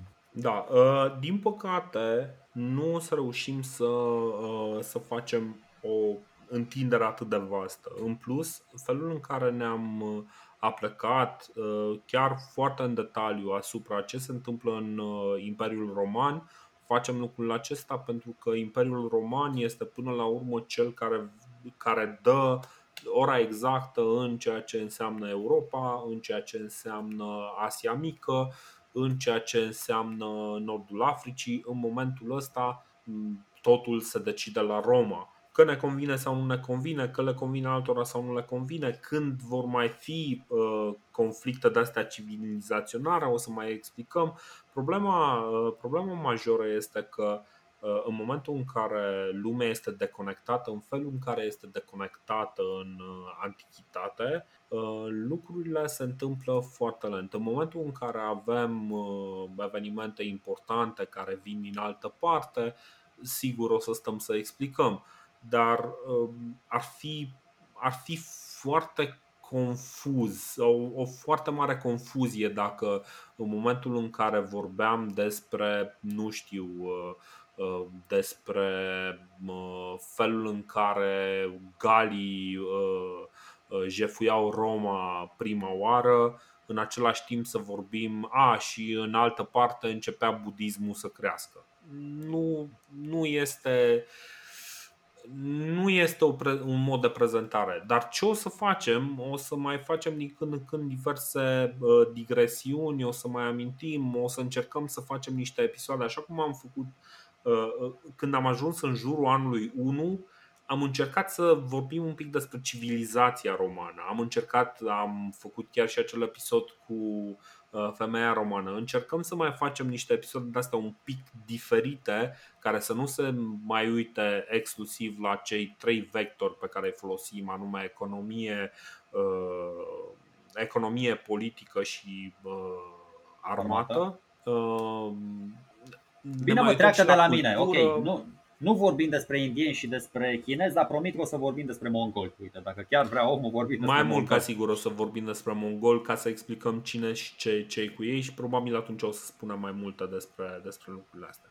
Dar încercăm să... Deci și așa noi avem așa un pic, un pic de, de vină simțim că încă nu am ajuns să vorbim mai serios despre voievozii români, uh, vlahi sau uh, moldoveni sau deci ne-am fi dorit și noi, deci credeți-ne, dacă am putea să facem ca până la sfârșitul anului să ajungem la anul 1900 cu istoria și să spunem toate lucrurile astea, le-am spune. Uh, dar nu putem. E, e un efort foarte mare și știi cum e. Nu uitați să mâncați sănătos, să faceți exerciții fizice, să vă țineți uh, cât mai bine ca să ne auzim peste ani și ani și ani, ceea ce o să încerc să fac și eu. Sergiu face deja. Uh, bun. Uh, cam, cam asta era de zis. Și acum Gaius Iulius Cezar, unul din noi noștri patron pe Patreon. Bă, ăsta e generos, vă care șase întrebări aici. Exact, are șase întrebări și nu sunt întrebări foarte, foarte ușoare. și o să începem cu prima. Ce orientare politică aveți? Um, pot să încep eu, Sergiu? Că... Da, cum să nu? Cum să nu? Bun, Ca să nu-ți uh... fur răspunsurile, că după aia zici că am acoperit tot răspunsul. Te las pe Bun. tine primul. Uh, din punct de vedere politic, uh, nu pot să spun că sunt. Uh, am fost din totdeauna foarte, foarte edificat. N-am înțeles foarte bine. Am urât două lucruri. Am urât comunismul și am urât uh, socialdemocrația așa cum a fost promovată uh, post-comunist în, uh, în, vremea, în vremea lui Iliescu. Pentru că nu am înțeles ce a făcut Iliescu. Uh, acum Mm, bine, atunci cred că foarte multă lume nu a înțeles ce s-a întâmplat în 89, nici noi nu am înțeles care va fi primul care va înțelege, va lua premiul Nobel pentru pace. Uh, am fost în tabăra anti-PSD, anti-socialdemocrație, anti-socialism, anti-comunism. Uh, asta înseamnă că am votat corect așa cum se spune, cam tot timpul. În timp am reușit să-mi, să-mi clarific ceva mai clar, să, să-mi clarific ceva mai bine opiniile politice. Încă sunt în căutări, încă sunt în, în zona de a înțelege cu ce cred, cum cred că ar trebui să arate lumea, dar o să vă citez, o să vă citez o chestie care, deci practic, orientarea mea politică este cel mai bine reprezentată de, o să râdeți, agenda politică a celor de la The Economist, care este uh, classical social și economic liber, liberalism. Deci cred în liberalism economic, social și liberalism clasic, așa cum a fost el gândit inițial. Este acel uh, deci, libertatea piețelor, uh, libertatea de uh, liber, liberul schimb, libertatea de imigrație, deregularizare și globalizare. Cred în lucrurile astea Uh, cred în același timp, și aici vine partea complicată, cred în același timp și în, uh, în uh, să zicem, un fel de naționalism. Deci aici este marea mea, marea mea dilemă pe care probabil îmi va lua zeci de ani să o, să o clarific. Uh, cred că uh, există totuși, dincolo de acel, uh, acel liberalism, poate uneori dus la extrem, există și uh, niște priorități. Uh, familia, uh, tribul, uh, națiunea, uh, după care lumea întreagă.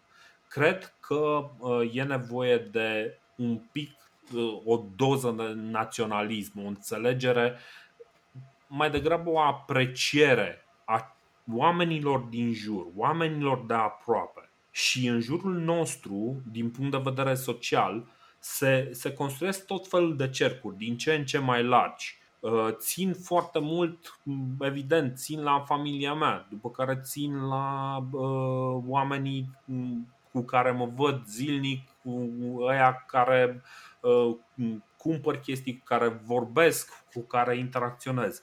După care, știi, deci cam astea sunt prioritățile și cred că prioritățile astea cresc, dar ca și ideal, ca și, uh, ca și direcție, sincer, asta este direcția cea mai bună și folosesc, folosesc asta de fiecare dată când cineva mă întreabă, băi, ok, în ce crezi?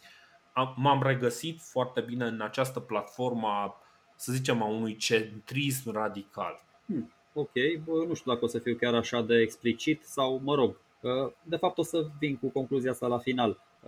Dar având în vedere că cel care ne adresează întrebarea asta se numește Gaius Iulius Cezar, bă, eu unul voi încerca să fiu cât mai popular, că am văzut că dacă erai în tabăra optimaților, nu prea, nu, nu prea aveai câștig de caut, nu sfârșeai foarte bine, da? Din pare rău. Chiar dacă Cezar a dat dovadă de, de multe ori de clemență, cum spun istoricii, eu încep totuși să fiu popular. Uh, în viața de zi cu zi, uh, s-ar putea ca lumea să fie șocată, eu sunt membru PNL. Eu sunt membru PNL de 21 de ani. În 10 mai 2021 am făcut 21 uh, de ani de, mă rog, de liberalism, da, de la 19 ani.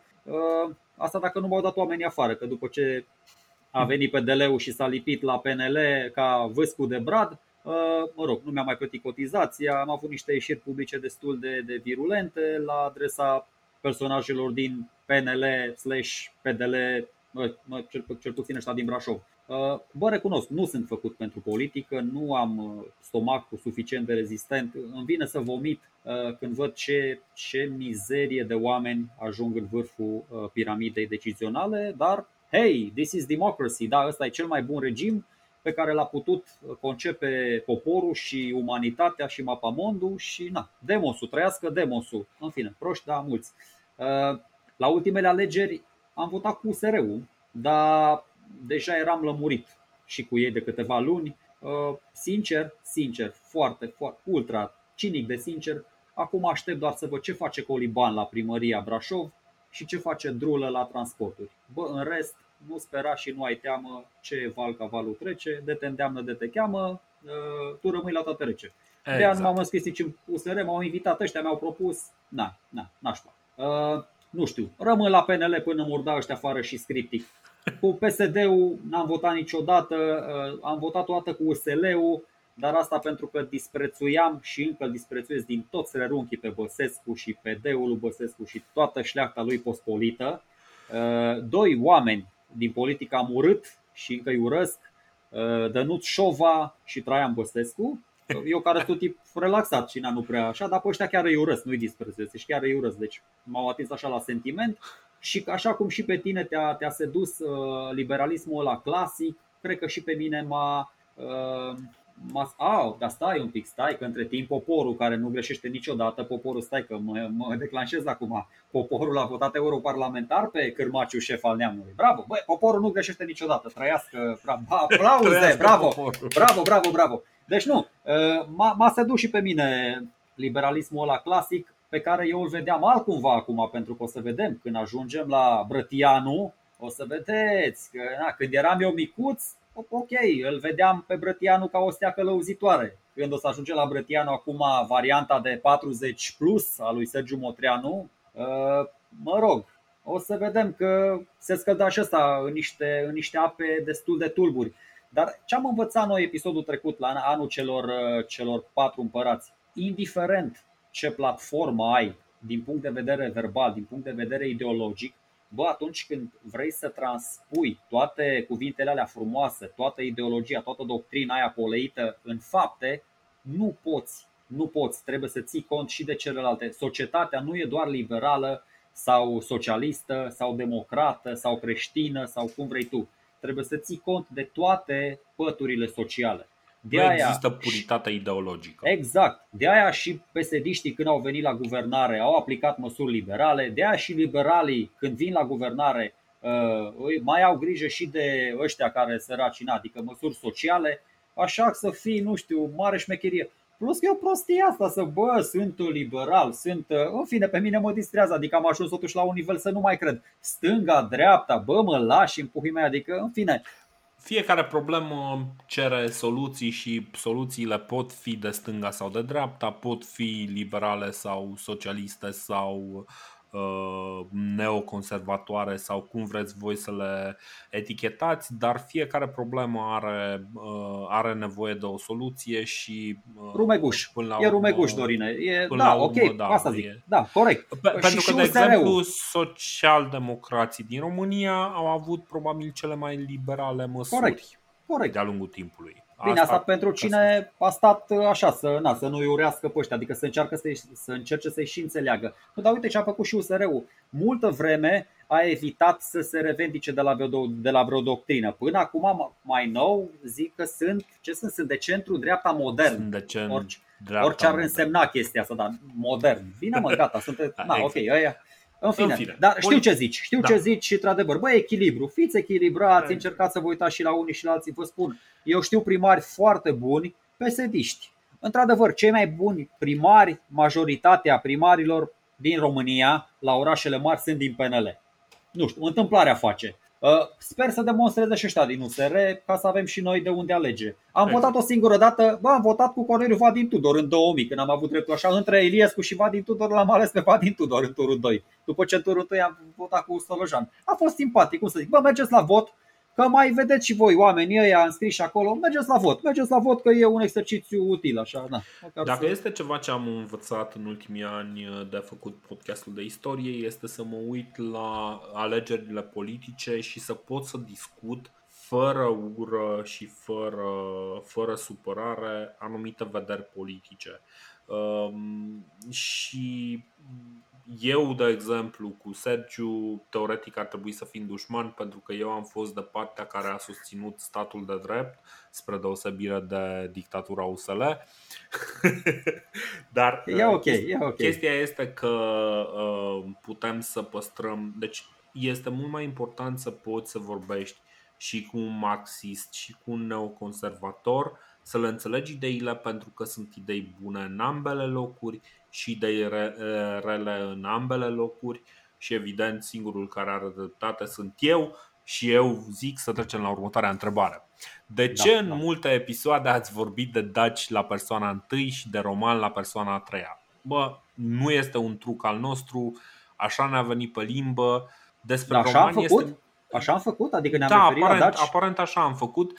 Dacă așa ne-a venit la limbă, înseamnă că așa am simțit. Problema este că este mult mai ușor să-i simți pe romani mai departe Uh, cred că pe bizantini o să-i simțim ceva mai aproape, pentru că noi suntem de inspirație bizantină, care este o cu totul altă construcție, chiar dacă este o construcție pe, pe Imperiul Roman, pe ideea Romei. E pe ideea Romei, dar e cu grecii mai mult. E cu grecii, e mai complicat și noi revin grecii, să... revin grecii în prim plan. Revin da. grecii și trebuie o să, o să înțelegem exact de ce fanarioții ăia sunt fanarioți și de ce. Sunt, sunt niște, ne așteaptă niște lucruri fa- foarte faine sau cum zice Nathan, totul abia începe. Uh, deci tu zici că ne-am referit la daci ca la ai noștri și la romani. De fapt, nu, zice, întreabă, întreabă. Zice nu, că nu, încerc să-mi dau seama, dacă, adică dacă tu simți și, și la romani am referit, bă, e ok, posibil. poate. Păi hai, stai, stai puțin, stai puțin, că dacă, nu, că are, s-ar putea să aibă dreptate. Dacă analizăm strict din punct de vedere teritorial, bă, cam așa stau lucrurile. Adică daci erau aici și romanii au venit din altă parte și ne-au cotropit. Da. Îmi pare rău. Adică, dar dacă analizăm din punct de vedere, nu știu, cultural, lingvistic, da, cultural, cu așa mai departe, bă, într-adevăr și romanii sunt tot la persoana întâi, că, adică tot din Decebal și Traian ne tragem. Adică... Exact. Dar încă n-am ajuns la tatăl nostru, care n-am este Traian și Decebal. Tații noștri, da. Exact. Uh, cum veți aborda istoria românilor în perioada timpurie a evului mediu? Uh, aici eu o să răspund un pic mai, uh, mai puțin pe larg, pentru că nu știu încă cum o să abordăm istoria românilor în perioada timpurie a evului mediu. E, în, în perioada respectivă este clar o problemă, e, e o izolare vizibilă. O să avem o problemă, de fapt, în întreaga istorie uh, românească până în momentul în care ne unim, că o să avem trei planuri separate. Asta e o problemă pe care o are și Călina în momentul ăsta, pe care o să o aibă și Nathan, pe care o să o aibă absolut oricine vorbește, uh, vrea să vorbească despre toată istoria României. Nu știm cum o să abordăm istoria românilor. Ce este cert este că o să vrem uh, două lucruri. Să dăm întotdeauna context, contextul internațional, să înțelegem în ce context se înscriu acei, uh, uh, acei voievozi, uh, acțiunile lor, să le înțelegem exact de ce, să înțelegem de ce fac lucrurile astea. De asta o să vorbim și despre Imperiul Otoman mai în detaliu, o să vorbim și despre austrieci mai în detaliu, o să vorbim și despre ruși mai în detaliu, o să vorbim despre toți cei care ne înconjoară, pentru că, uh, pentru că nu putem să existăm, nu putem să înțelegem ce se întâmplă fără să discutăm lucrurile astea. Cam, cam atâta putem să zicem. Sergiu... Da, da, da, nu știu dacă nu cumva, da, eu înțeleg prin perioada timpurie a evului mediu, uh, mediul ăla întunecat, când pe, erau vlahii, cumanii, pecenegii, pe aici se, se perindau toți. Dar, într-adevăr, a. Ah. de fapt, e, e irelevant, adică, mă rog, tu, tu hotărăști, într-adevăr, uh, eu unul habar n-am. Mă, mă gândesc că dacă sunt perioade din astea în care, și sunt cu siguranță perioade în care nu avem izvoare scrise, bă, o să fie, nu știu, multă precauție, dar și destule teorii proprii și inedite, nu știu, unii, unii se vor, nu știu, vor fi și inflamați de, de teoriile noastre, dar atunci trebuie să, să înțelegeți un lucru, atunci când nu avem nimic scris, nu ne rămâne decât să vorbim și să inventăm scenarii și teorii. Știu că nu sună foarte academic a inventa scenarii și teorii, dar n-ai cum altcumva. Te uiți la o cană excizată din, uh, de Cucuteni sau de Hamangia sau de Boian sau de Gumenița și trebuie să, să, să emiți niște teorii. Trebuie să zici, bă, oamenii ăia și îngropau morții, nu știu, în fundația casei, se mutau în altă parte. N-ai cum, n-ai, trebuie să faci chestia asta și așa o să facem și noi. Noi uitați-vă cât, uh, cât vorbim având chestii scrise. Uitați-vă câte prostii debităm. Păi când nu o să avem chestii scrise, aoleu, păi o să avem atâta tarla de, de, de zbătut, deci o să vă plictisiți. În fine, ați, ați prins ideea, o să, na, o să ajungem acolo și o să vedem despre ce o să vorbim. Ok. Ce părere aveți de cei care neagă evenimente cum ar fi genocide sau masacre? Bă, aici am o discuție scurtă, scurtă, Scurt. dar, dar uh, eu o să vă spun ce uh, părere au avut parlamentarii din România, adică legiuitorul, așa cum se spune în limbaj juridic, da? Care au dat o lege prin care dacă negi Holocaustul, ești pasibil de pușcărie. Deci tu așa, poți să negi din punct de vedere istoric ce vrea mușchii tăi în lumea asta. Poți să negi vesperele asiatice, poți să negi ce a făcut Cezar în Galia, poți să negi ce au făcut turcii în primul război mondial când i-au zăpăcit pe armeni, adică nu contează, toate astea au fost o glumă, la la la, masacre, genocide.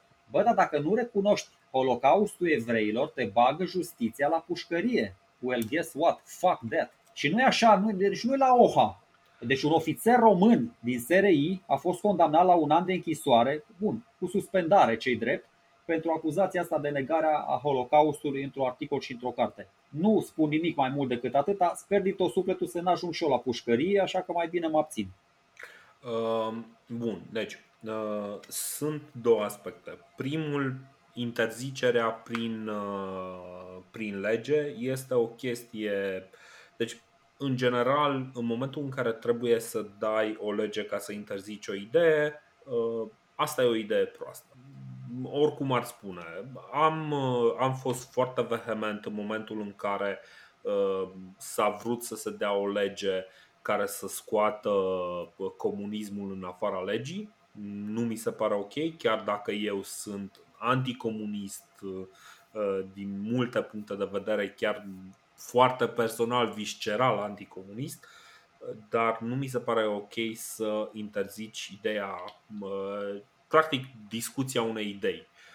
Da, ok că se discută, nu, trebuie să discutăm, să discutăm inclusiv ce a fost comunismul românesc, să discutăm chiar, chiar și ideile periculoase. Acum nu spun că nu mi se pare ok Uh, să, să zicem să interzicem, nu să interzicem, să, să descurajăm discursul uh, care îndeamnă la violență. Eu cred că acel discurs care îndeamnă la violență trebuie descurajat.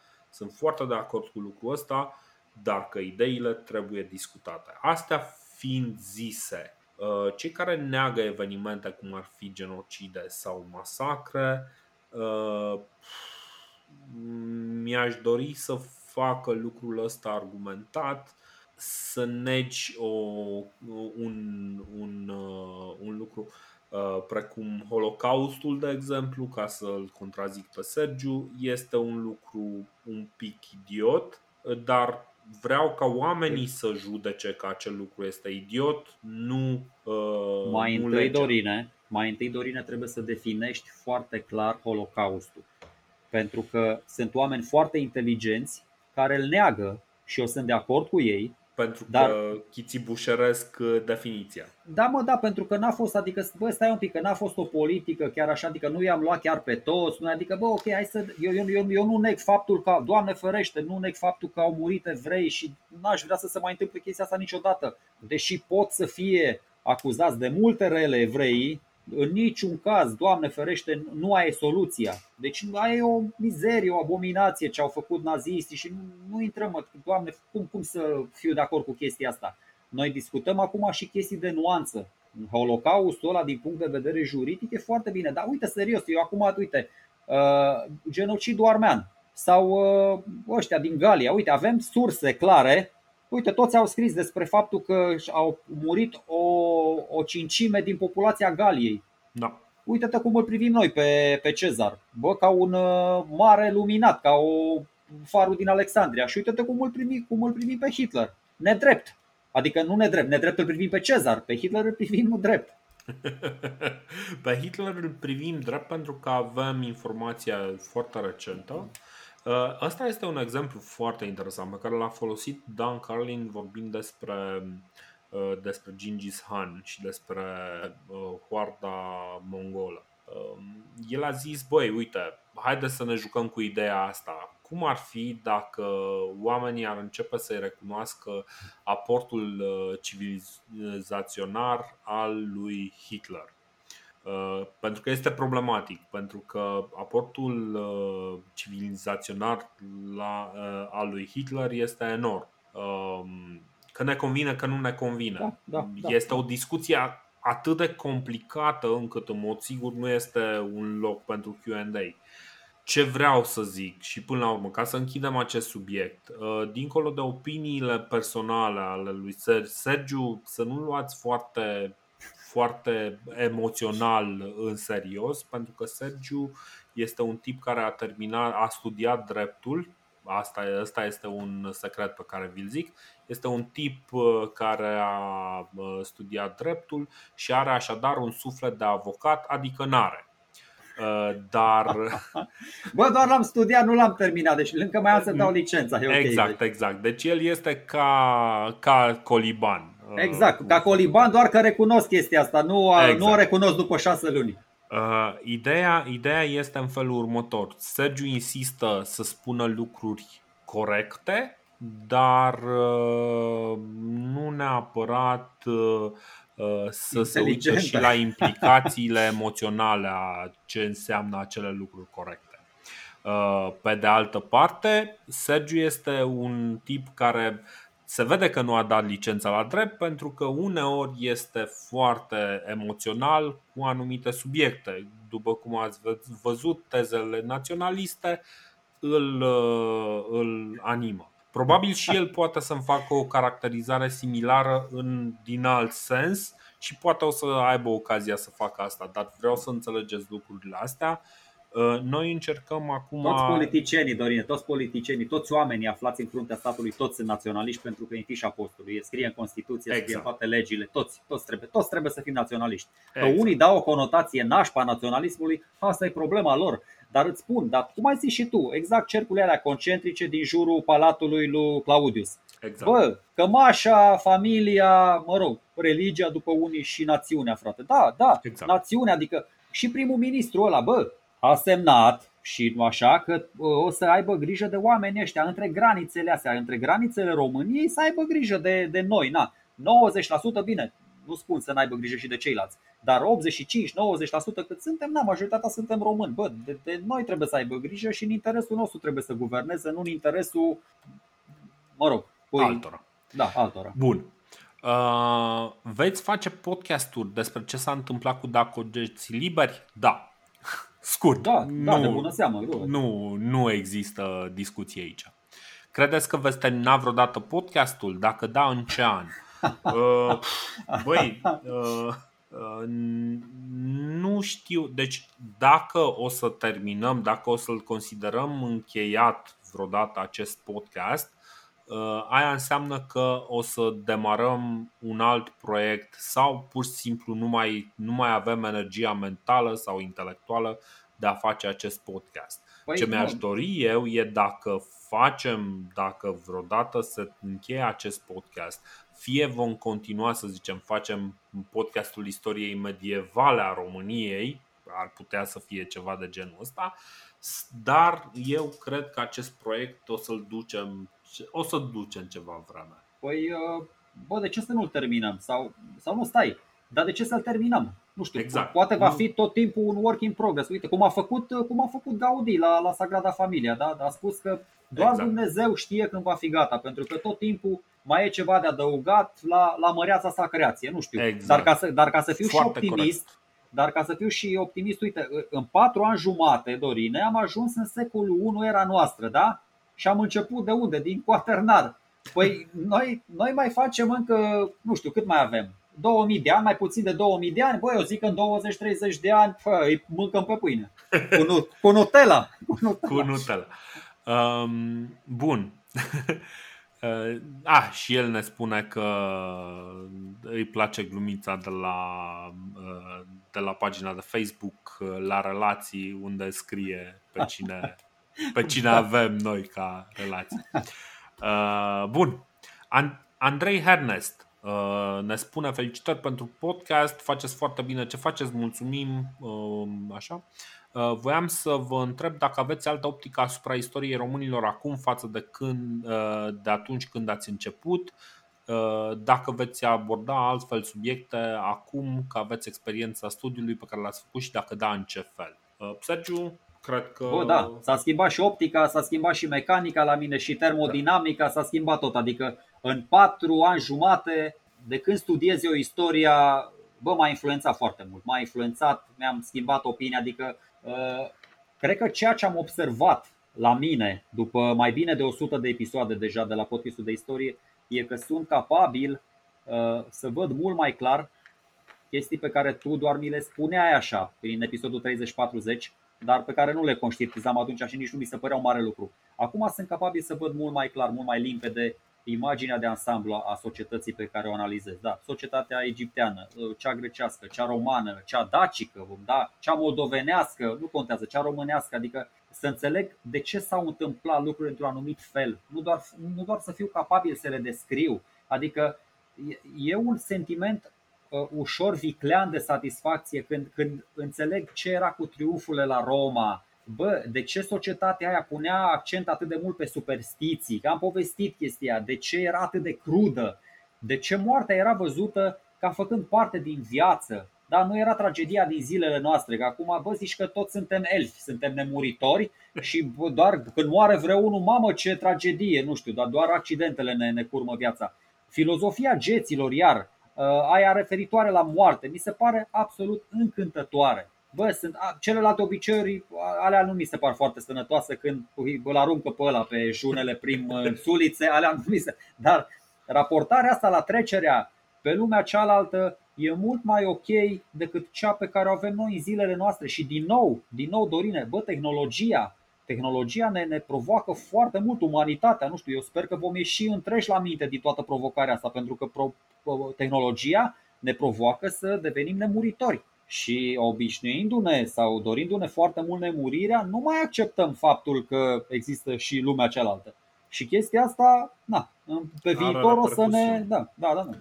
Uh, pentru mine, uh, efectul uh, foarte important este, cum am zis, o temperare a uh, înțelegerii uh, opiniilor altora în materie de politică. Poate sunt un pic mai empatic față de felul în care văd alții uh, anumite probleme politice. Dacă acum 5 ani probabil că nu aș fi fost capabil să comunic cu un marxist, Acum chiar aș fi interesat de părerile lui, uh, fără glumă și fără. Uh, dar evident cu un, cu un punct critic, deci fără, fără glumă, fără, fără niciun fel de opreliște, încerc fără prejudecăți. Um, ce am mai uh, schimbat foarte mult felul în care pregătesc diversele subiecte, felul în care, felul în care înțeleg lucruri perspective, am mult mai multe perspective, da, mi se pare, mi se pare o schimbare uh, foarte mare și dacă ar fi să iau din nou podcastul uh, de la început, ar arăta mult diferit. Um, dar o să explicăm un pic mai încolo uh, de ce. Mulțumim pentru întrebări celor care au fost pe Patreon. Acum o să continuăm cu niște întrebări pe care le-am primit în uh, privat. Da, uh, scuze, Sergiu, mai aveai ceva de adăugat? Nu, nu, nu, nu, e foarte okay. bine. Ok, deci asta e înțelegere, uh, echilibru, evoluție, e bine. Am e mai bine. avut uh, ceva întrebări uh, în privat uh, și zice, apropo de podcast, uh, o să faceți o emisiune și pe tema cine au fost, de fapt, cei care au fost majoritari în Transilvania, români sau maghiari. Uh, știu că sunteți destul de în spate uh, momentan ca timeline istoric, când o văd ca complementare a episodului cu Daci. Uh, știu ce întrebi, uh, nu, noi o să ne ținem de, de treaba asta cu, uh, cu cronologia, o să urmărim cronologia. Dacă o să avem eu sau Sergiu sau poate altcineva proiecte separate, o să le discutăm în momentul respectiv. Am A, impresia că un alt brașovean a, o emisiune, nu un episod. Da, okay. da, o emisiune, un episod, de fapt episod, episod cred că vrea să zică. Um, deci ce vă pot recomanda, un alt brașovean, uh, Vlad Pașca, uh, are un program pe YouTube, îi zice Istorie pe șleau, are câteva episoade foarte interesante pe tema asta. Vi le recomand cu căldură. Proiectul lui uh, Vlad Pașca e excelent și e un băiat foarte dedicat. Este, este un om care, spre deosebire de noi, știe ceva mai bine ce zice, pentru că chiar a studiat istorie, nu ca noi, care noi doar ne formăm niște păreri. Um, Păi bun, dar bănuiesc că o să facem un episod uh, așa cum am făcut, uh, nu știu. Da, dar el, făcut... el se referă acum în paralel, să-l facem a, ah, acum. A, ah, Lucru, a, ah, okay. Noi nu o să facem acum asta. O să facem când va fi cazul. Corect, când, corect. În mod sigur vom discuta despre lucrurile astea, în mod sigur uh, dacă o să ajungem să vorbim, pentru că no, trebuie să punem un semn de întrebare. Dacă vom ajunge să vorbim despre uh, 1918, în mod sigur o să discutăm despre lucrurile astea. Uh, o să Dar vorbim... poate nu până atunci, adică Dorin, stai un pic, că eu înțeleg altcumva întrebarea. Noi am vorbit până acum, și, adică noi am vorbit deja de cine erau uh, majoritatea în Transilvania, doar că am uh, variantele noastre până acum au fost Chelsea sau Daci. Da. Dacă știm că inițial au fost Chelsea, după aia au fost Daci care au câștigat, mă rog, și bătăliile propriu-zise și bătălia demografică. Și atunci, adică eu mă gândesc că vom studia niște recensăminte de-a lungul unor perioade, da. ne vom uita pe niște numere, vom vedea niște tendințe, adică vom trage niște concluzii, na, după cât o să reducă și pe noi capul. Dar da, va fi o, un subiect, na, că e un subiect important pentru, na, pentru opinia publică, ca să zic așa. Cine a fost uh, primul, ou sau găină? Cine a fost majoritatea în Transilvania? Au fost perioade și perioade. Sebi Răducu uh, ne-a întrebat dacă avem o, o arhivă a resurselor bibliografie informativă la fiecare episod. Nu. Uh, nu și nici nu o să facem. O să facem niște recomandări. Am pus deja o pagină, deci asta mi-o asum eu am pus deja o pagină unde uh, dăm linkuri către diverse texte pe care le-am mai folosit, dar o să fie, recunoaștem, imposibil să, să facem o arhivă a resurselor pentru că, uh, odată, uh, acele resurse sunt, sunt destul de multe. În al doilea rând, pentru a pregăti. Deci, mi se pare în mod normal în momentul în care faci o Uh, un demers științific să-ți pui să strângi resursele. Acesta nu este un demers științific, este un demers poate de entertainment, uh, dar este un demers amatoricesc. Uh, noi întotdeauna spunem care sunt surse primare, mai aducem niște citate. Când cităm, cităm în clar. Mai recomandăm ceva cărți în cadrul podcastului. O să mai punem uh, mai multe cărți, uh, o să recomandăm mai multe cărți pe site-ul nostru la pagina cu resurse, însă nu o să avem la finalul fiecărui episod bibliografie, uh, arhiva resurselor care pot fi. Nu o să facem lucrul ăsta pentru că, după cum am explicat, ciclul de produce, producție a unui episod este mai mult sau mai puțin de două săptămâni, două săptămâni în care noi trebuie să ne mai facem și munca normală. Mie mi se pare uh, asta cu arhiva, la, cu bibliografie informativă la fiecare episod, cum întreabă el, uh, mie mi se pare că ar fi redundanța prea mare. Adică am avea 3, 5 sau nu știu 10 episoade cu aceleași cărți care se tot repetă. Uite, anul ăsta, de exemplu, adică în 2021, noi l-am început cu Tiberius și acum suntem la Vespasian. Iar în toate episoadele astea de la, hai că acum am deschis uh, podcastul și mă uit chiar la, pagina, la pagina asta cu resurse, uh, cu resursele folosite de pe, de pe site. Uh, în toate episoadele astea am folosit doar trei surse primare mari și late, sau mă rog, nu doar, dar majoritatea, da, Suetonius, Tacitus și, și Cassius Dio. Ok, pe lângă ele am mai avut un Seneca, am mai avut un Frontinus, da, ăla cu apeductele lui Claudius, ce am mai avut acolo. A mai revenit și Plutarh în anul celor patru împărați, dar uh, cei care ascultă cu atenție episodul, eu zic că își pot da seama foarte ușor, pentru că noi, noi menționăm sursele citate de fiecare dată. Chiar și atunci, că uite, mă uit aici, chiar și atunci când vorbim de istorici moderni. Un Gibbon, un Mommsen, da, Goldsworthy, Mary Bird, văd că sunt toate aici, nu știu. Ai venit Dorine tu, a venit Dorin cu Barbara Levic atunci când am vorbit despre Claudius. Pentru Tiberius, de exemplu, acum ca să na, că oferim uh, pentru Tiberius eu l-am citit, eu l-am citit pe un tip Antonio Spinoza, un istoric italian care a scris o carte foarte faină, Împăratul care nu iubea Roma, l'imperatore che non amava Roma, ma che fai italiano vero, în fine. Dar, uh, cum ai zis și tu, uh, eu zic că așa cum ai pus uh, cărțile astea, așa putem să mai punem, nu știu, încă 20, 30, 40, 50, dar să le împărțim, de exemplu, pe epoci istorice. Bă, uite, la Antichitate avem următoare, nu știu, 40-50 de cărți. La Evul Mediu avem 40-50 de cărți.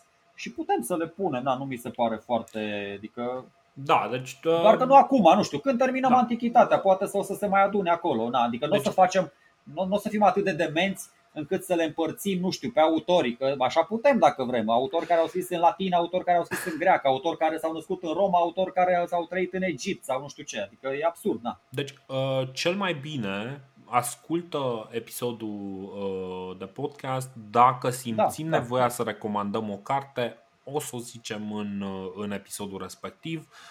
Ăsta este un program audio, este self-contained, să spunem așa, este uh, complet audio, vrem să-l facem numai audio și, uh, și așa va rămâne. Uh, bun, Vlad Butică ne întreabă, am ajuns la episodul 34, postat în februarie 2018. He, he, ce tineri eram. În care ziceți că în episodul următor și doar în episodul următor o să vorbiți despre Imperiul Roman. Din ce observ, 70 de episoade mai târziu sau 3 ani mai târziu, tot despre Imperiul Roman vorbiți. Așa este, cum de? Uh, nu cred că pot să înghit atâta istorie romană sau nu am înțeles eu bine. Nu ai înțeles tu bine. Uh, noi în următorul episod, în 35, o să vorbim despre Republica Romană.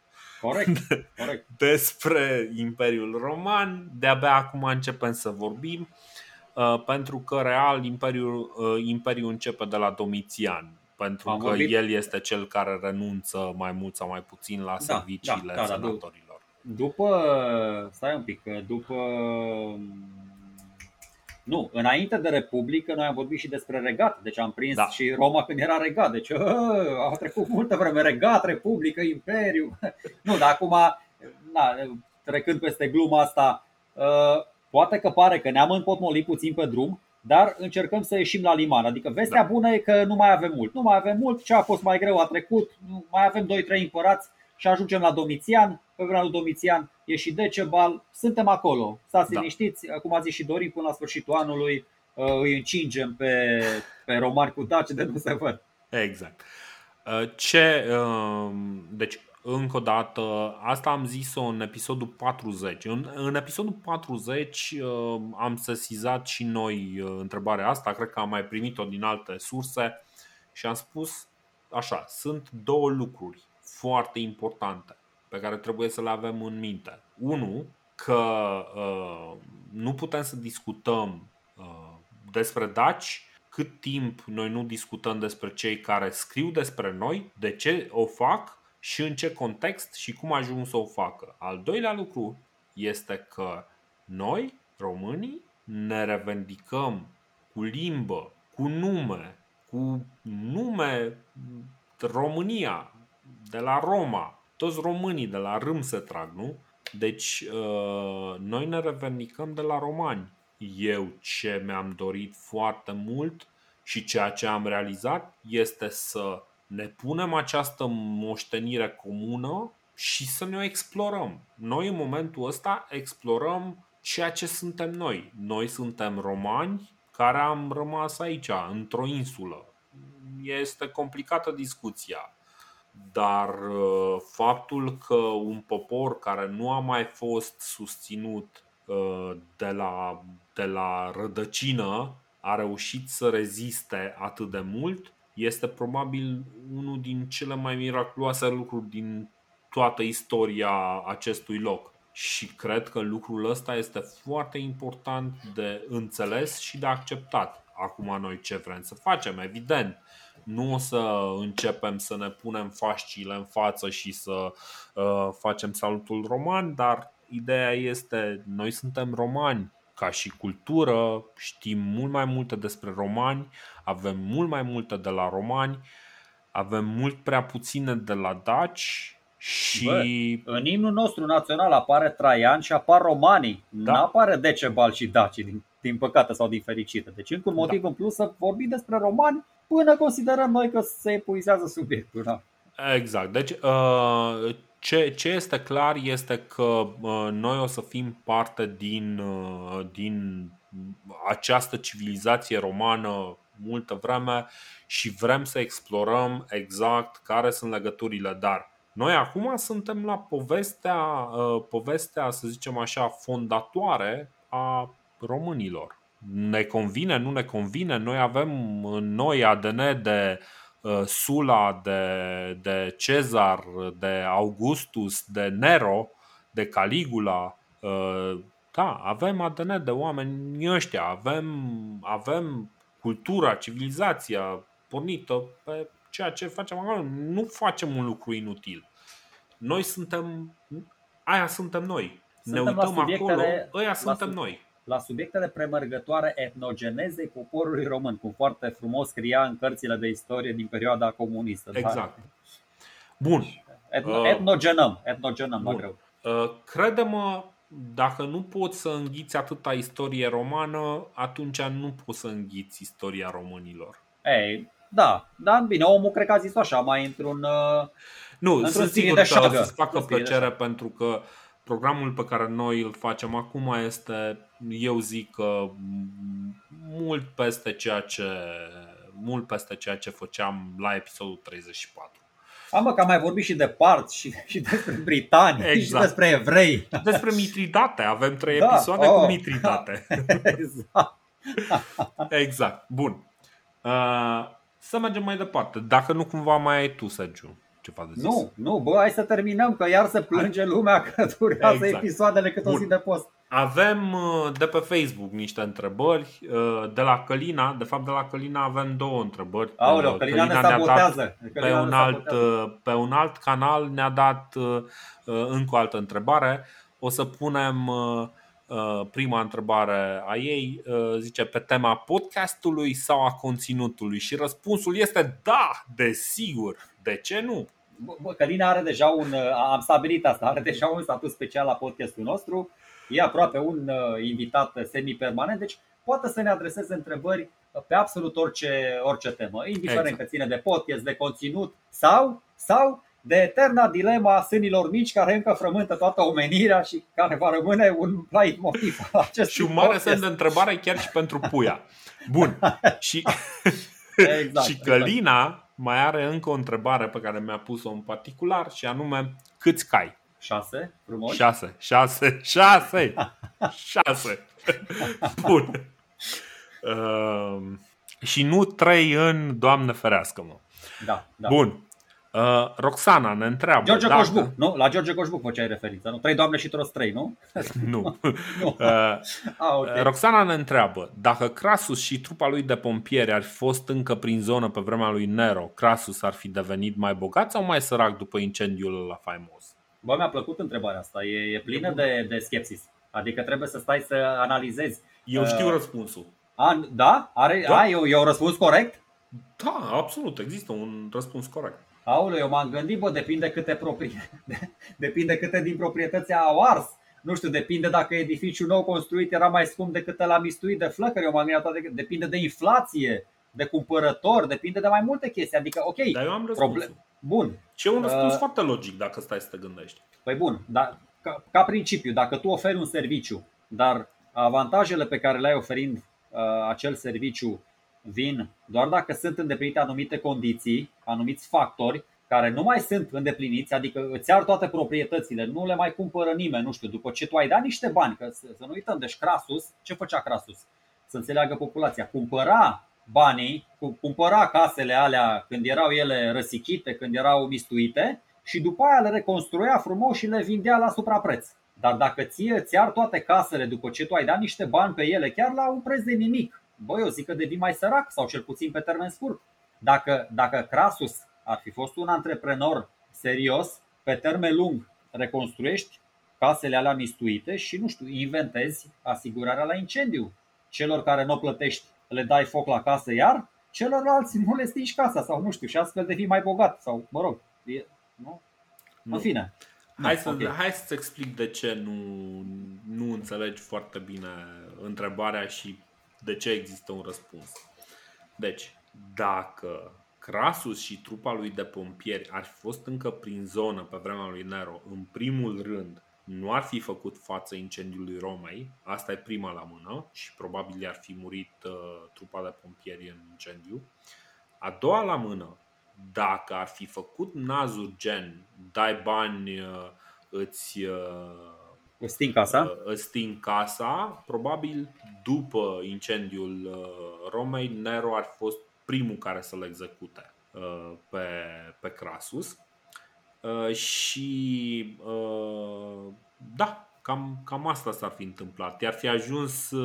Deci, dacă ar fi avut așa ceva, cel mai probabil ar fi fost prefect al Vigiles și ar fi, ar fi făcut o treabă de consopist. De fapt, ar fi fost un administrator, ar fi devenit bogat, dar nu din cauza acelei mișcări. Pentru că în momentul ăsta, în, în istorie, Crasus nu ar mai fi putut să, să țină, să șantajeze în felul ăsta. Ăsta este marele avantaj pe care îl aduce, de fapt, sistemul uh, princepsului. Uh, atunci când făcea Crasus lucrurile astea, nu exista un princeps care să-i dea peste, peste labe. A, de ce trebuie? Wow, da, îmi place mai mult răspunsul meu, dar da, ok, acum dacă da, da, am crezut că întrebarea e mai neserioasă, dar deci întrebarea era chiar serioasă, ok. Nu, nu, nu, eu am luat-o în serios, pentru că uh, întrebarea adică asta, chiar dacă a fost un pic glumeață, uh, cred că are și un aspect foarte serios. Și mi se pare, deci nu numai că mi se pare o întrebare foarte mișto acum, mi se pare că este o întrebare care ne ajută pe noi să vedem diferența dintre siguranța, pe, deci felul în care societatea romană funcționează în timpul uh, Republicii și felul în care funcționează sub, uh, sub un împărat. Că... Adevăr, eu n-am luat în considerare raportul de forțe între Crasus din anul 54-55 și Nero anul 54-55, doar că diferau epocile. Da, ok, deci eu zic că ei, dincolo de aspectele uh, semi-amuzante, cred că e, e o întrebare care ne... Pă bine, deci chestia asta mi-a dat de, de înțeles de fapt de ce oamenii în cele din urmă uh, nu s-au întors către sistemul republican, ci au zis nu, nu, nu, nu, nu, nu ne place cu princeps. Chiar dacă l-au avut pe Caligula, chiar dacă l-au avut pe Nero, chiar dacă o să-l aibă pe Domitian. Uh, bun, Cuzic Adrian întreabă uh, o întrebare mai plăcută după ce scăpăm de pandemie sau să mai relaxează situația bem o bere în Brașov. Uh, nu știu dacă bem o bere în Brașov este posibil, dar uh, sincer la un moment dat o să doresc foarte mult să organizăm o întâlnire. Cu fanii, cu ascultătorii? Cu, cu cei care ne ascultă. Probabil o să fie o întâlnire care o să fie ori în Brașov, ori în București Probabil o să fie peste un an sau doi, uh, dar uh, o să-mi doresc să, să ne întâlnim. Probabil nu o să fie o întâlnire care să fie dedicată nouă, ci mai degrabă noi o să fim la un eveniment unde o să mi se faciliteze această întâlnire, poate o să fie o conferință pe tema podcasturilor sau poate o să fie o conferință pe tema istoriei sau poate o să reușim să parazităm ceva conferință de genul ăsta. Mi-aș dori foarte mult să vorbim cu oamenii care ne ascultă și care doresc să vorbească cu noi. Ehm, nu, evident, nu am aroganță de genul ăsta, dar cu cei din Brașov, dacă ajungem poate la un moment dat chiar să bem o bere, nu ne supărăm. Deși eu nu prea beau bere, mai Sergiu mai Bă, mult. Eu beau, da, eu, eu beau bere, nu știu ce să zic. Dacă ajungeți pe Brașov, bă, dați un semn. Na, cu ocazia asta am luat și o mașină acasă, deci suntem și ecologiști, ca pe principiu don't drink and drive. Nu știu, da, nu, nu, nu vă urcați, băuți la volan, că ăsta da, e și un post, uh, e un podcast uh, educativ. Da, e ok, e o ofertă pe care o să o luăm în considerare ca să fim diplomați, dar... Nu garantăm. Da, nu garantăm, dar insistă, adică nu insistă. Nu mă serios, de ce? Eu m-am mai întâlnit, m-am mai întâlnit chiar cu da, un ascultător și na, a fost ok. Foarte bine. Uh, Florin Olingheru Salutare! Dincolo de întrebări și frământări istorico-culturale, mă gândesc că după atâtea ore de discuții și umezi degetul pentru a întoarce fila istoriei, să usucă buzele și gâtul și ar curge mai bine versul uh, alături de niște lăzi de bere, după cum spune și el. Uh, deci dă-ne un număr de cont uh, sau un revolut pentru o donație sau o sponsorizare. Așa cum am mai spus, ajută-ne prin Patreon este cel mai simplu și pentru noi și pentru, și pentru tine poate. Uh, e, e foarte greu. Am avut la un moment dat uh, posibilitatea să facem donații prin PayPal. A fost foarte ciudată experiența. Uh, la un moment dat chiar am avut un episod destul de neplăcut când cineva și-a dat seama că de fapt, a, dar stai, nu vroiam să fac Uh, să fac lucrul ăsta.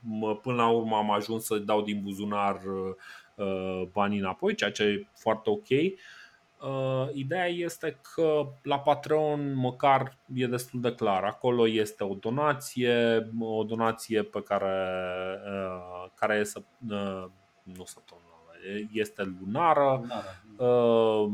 Am pus opțiunea cea mai de jos să fie de un dolar ce, um, ce îți dă varianta pe 1 dolar, îți dă și varianta pe 100 de dolari pe lună. Uh, cum ziceam acolo, noi avem ca goal undeva uh, să ajungem la un moment dat să trăim numai, să ne refugiem în munți și să trăim numai să facem podcastul ăsta, dar uh, până atunci o să trebuiască să ne continuăm și viața de lucrători în alte domenii. Uh, deci, până la urmă, deocamdată cel puțin Patreon este varianta cea mai, uh, cea mai simplă pentru noi. Poate mai târziu vom face lucrurile altfel, poate ne vom muta pe alt sistem. Uh, no. Donațiile prin omul, da? Patreon sunt binevenite în momentul ăsta, poate mai târziu o să facem altfel. Uite ce poetic zice, după atâtea ore de discuții și umezit degetul pentru a întoarce fila istoriei, pentru că să Așa nu uităm, și poetul zi, da, viitorul și trecutul sunt a filei două fețe, vedem capăt, începutul, cine știe să le învețe. Exact. Bă, da, mulțumim, mulțumim celor care ne susțin și care ne, ne suportă în ambele accepțiuni ale suportului, adică și în limba română și în limba engleză, că suport exact. în limba engleză sună mai bine decât limba română.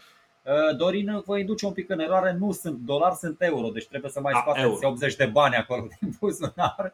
Exact. Okay. Vă, pune, vă pune la plată, dar uh, na, uh, patronii noștri, stăpânii noștri. Nu chiar, dar înțelegem. Oricum, da.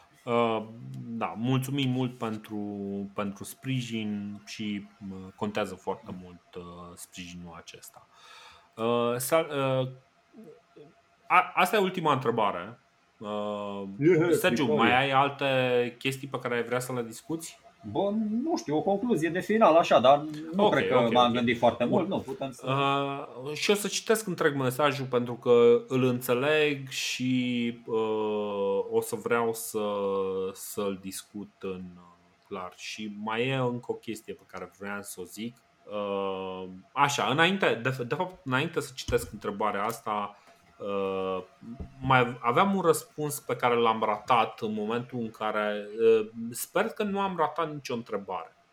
Sper că nu am ratat nicio întrebare. Sergiu, ai putut ai, verifici tu eventual pe Facebook să vedem că nu avem vreo întrebare uitată? Doar astea trei le-am văzut și doar astea mi le-ai trimis și doar cu astea... Bun, na, ok. Uh, așa, uh, era vorba despre cărți și zic eu, uh, chiar dacă eu întotdeauna fac, uh, fac apologia digitalului și uh, consider că digitalul este câștigătorul și că cartea digitală este în momentul ăsta mai puternică, mai versatilă, cred că sunt trei cărți importante pentru, pentru orice, orice om.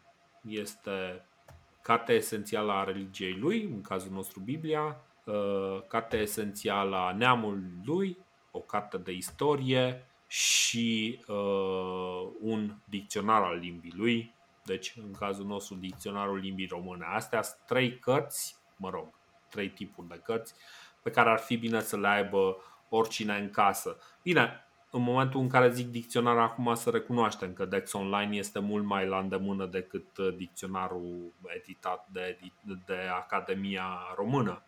Dar uh, ideea uh, rămâne și asta cumva ca să completeze discuția într-un fel uh, pe care am uitat eu să-l amintesc. Bă, discuția rămâne, sugestiile sunt foarte bune, dar eu aș mai adăuga și cartea fundamentală din punct de vedere legal, adică Constituția țării în care trăiește.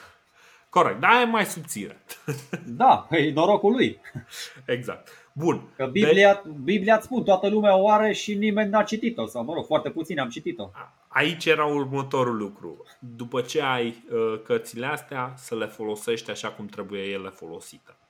Uh, și da, deci uh, cam, cam asta ar fi. Uh, bine, eu în cazul ăsta mai recomand și o carte de istorie universală pentru a înțelege și pe ce lume trăim. Acum hai să, să răspundem, pentru că asta până la urmă este, cred, poate e întrebarea care îi frământă pe cei mai mulți care ne ascultă în momentul ăsta. Uh, zice Cristian Stăupan. Salutare! Acum am, acum am o întrebare care mă cam roade de ceva vreme. Cum v-ar afecta dacă ați face episoade mai scurte sau tăiate la montaj, însă lansate o dată pe săptămână? Nu că nu apreciez ceea ce faceți, însă e uneori dificil, poate și un pic obositor 2-3 ore.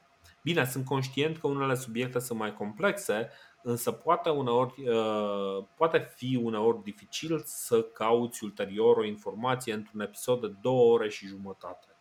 Uh, Sergiu, pot eu să dau un răspuns, că probabil o să prind multe puncte. Da, da, da, da, da. Okay. și dacă mai e ceva, mai completezi eu. Absolut, absolut. Deci, uh, sincer, cumva îmi asum aceste, aceste multe ore pe care le aveți. E un obicei, până la urmă, dacă cineva mă încheamă în podcastul lui, uh, o să iasă mai lung sau o să mă taie la montaj. Uh, ideea este că, uh, da, într-adevăr, mă lungesc, eu cu Sergiu ne lungim în momentul în care discutăm lucrurile. Uh, dacă am face un podcast precum cel al Călinei, unde ea este de una singură și poate să-și cronometreze, să-și facă scriptul de o anumită lungime, sau la fel poate și Nathan are aceeași metodă își face un script, el știe cât o să iasă, Nathan face mai lung uh, și lumea apreciază chestia asta, numai că el face mai rar decât noi. Uh, noi uh, dacă am face un script pre, pregătit, da, probabil că am putea să facem niște episoade mai scurte. Asta este prima, prima problemă.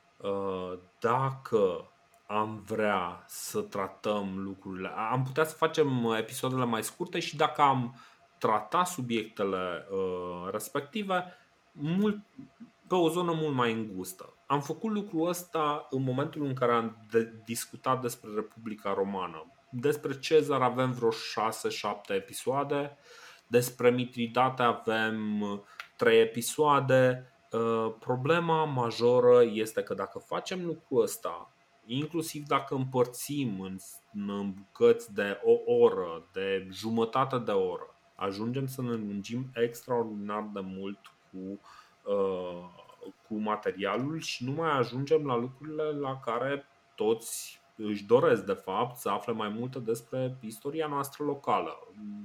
Și de asta am preferat să abordăm niște subiecte mai mari, mai în detaliu, mai, uh, mai serios, ca să putem să mergem mai departe mai repede.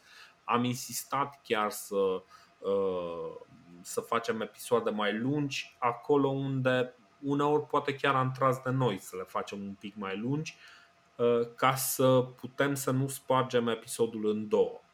De ce nu vrem să facem, uh, să facem o spărtură? De ce nu vrem să împărțim episoadele în bucăți mai mici? Nu vrem să facem lucrul ăsta pentru că cineva care ascultă un podcast are oricând, dar oricând, libertatea să pună pauză, să ducă la să asculte altceva. Ăsta nu este un program pe care îl asculti uh, că îl dă la televizor la ora 19, este un program pe care îl asculti on demand, când vrei, cum vrei, cum îți dorești tu. Noi ce putem să facem este să dăm cel mai bun material pe care putem să-l pregătim. Dacă primele episoade aveau 20 de minute, 25 de minute, eu în momentul ăsta simt că dacă un episod nu are minim o oră, o oră și jumătate, episodul ăla nu a fost pregătit suficient sau subiectul pe care l-am tratat este mult prea îngust. Poate am fi putut să tratăm un subiect mai mic dacă mărunțim în subiecte mai mici și probabil o să facem lucrul ăsta. În momentul în care o să vorbim despre Daci din nou, probabil o să facem lucrul ăsta pentru că am făcut lucrul ăsta în momentul în care am vorbit despre Burebista. Uh, o să împărțim în episoade mai mici, dar acea împărțire vreau să fie întotdeauna organică. Nu doresc să fac o tăiere la montaj pentru că noi întotdeauna avem o discuție liberă, o discuție liberă dacă vii la ea de la jumătate s-ar putea să nu pricep despre ce e subiectul, nu putem să ne întrerupem discuția tot timpul, nu putem să ne întrerupem în mijlocul unui subiect. În general am luat niște subiecte mai mari pentru a avansa un pic mai repede și da, până la urmă asta este. Recunosc, uh, poate eu sunt de vină că am abordat teme mult mai mari decât abordam uh, în trecut, cu informație mult mai, uh, mult mai multă și mult mai interesant din punctul meu de vedere. Iarăși, insist pe chestia asta, știu, nu, sunt, nu este absolut nimeni obligat să ne asculte programul ăsta într-o singură ședere. Noi îl înregistrăm într-o singură ședere și credeți-ne, este foarte solicitant și pentru mine și pentru Sergiu să facem o înregistrare foarte mare. Um, noi, am dar... avut, noi am avut inițial episoadele astea la o săptămână, că uh-huh. el întreabă, da? Uh, cum v-ar afecta dacă ați face episoade mai scurte sau tăiate la montaj, însă lansate o dată pe săptămână? Inițial, episoadele noastre au fost o dată pe săptămână și ne-am dat seama că nu putem ține pasul tocmai din, uh, din motivul ăsta. Dacă, dacă vrem să împăcăm și capra și varza, adică dacă vrem să avem și calitate, dar și timp pentru a genera calitatea respectivă. Așa că am găsit soluția asta uh, care deocamdată, sincer, mie îmi convine foarte mult, mă avantajează foarte mult să înregistrez o dată la două săptămâni. Pentru că am un weekend al meu în care, nu știu, fac și altceva în afară de podcast, nu știu, altfel aș ajunge la, la burnout, pot să mă dau cu țoacla, să mă duc la ai mei în Bucovina, să mă joc, să mă cațăr în copaci, să mă uit la un film, mă rog, ce face omul normal. Uh, dar, din punct de vedere tehnic, nu e așa de ușor precum uh, ar crede Cristian. Uh, se pierde tot, nu știu, tot flow-ul ăla dacă tăiem brutal episod, episodul la, la montaj, pentru că noi, noi nu avem un jingle de început și ar trebui iar să înregistrăm partea aia, nu știu, să lipim, plus că mi se pare cumva așa, nu știu, anti, anticlimatic să tai episodul chiar înainte să, să moară Nero, nu știu, doar pentru că au trecut două ore și după aia ascultătorul să se chinuie să reconstruiască el atmosfera, suspansul, pentru că e, e și aia o treabă, adică bă, ce frumos, uite, uite cum s-a construit, nu știu ce, nu termine așa terchea berchea, când se duce, îl lăsăm pe Nero în Grecia când e campion olimpic. Lasă să-l și omorâm în episodul ăla, adică nu știu, ok, eu îmi dau seama că nu suntem foarte buni uh, la estimat durate și numere de episoade pe care, mă rog, le-am petrecut sau o să le mai petrecem la, la Republica și la Imperiul Roman. Dar asta facem, încercăm să compensăm prin calitatea informației și prezentarea într-un mod cât mai, bă, cât mai limpede, cât mai inteligent, că avem totuși un pic de, de glagorie acum. Uh, spui spune Cristian dacă e uneori dificil și ok, poate, poate și un pic obositor un episod de 2-3 ore. Da, da, așa este.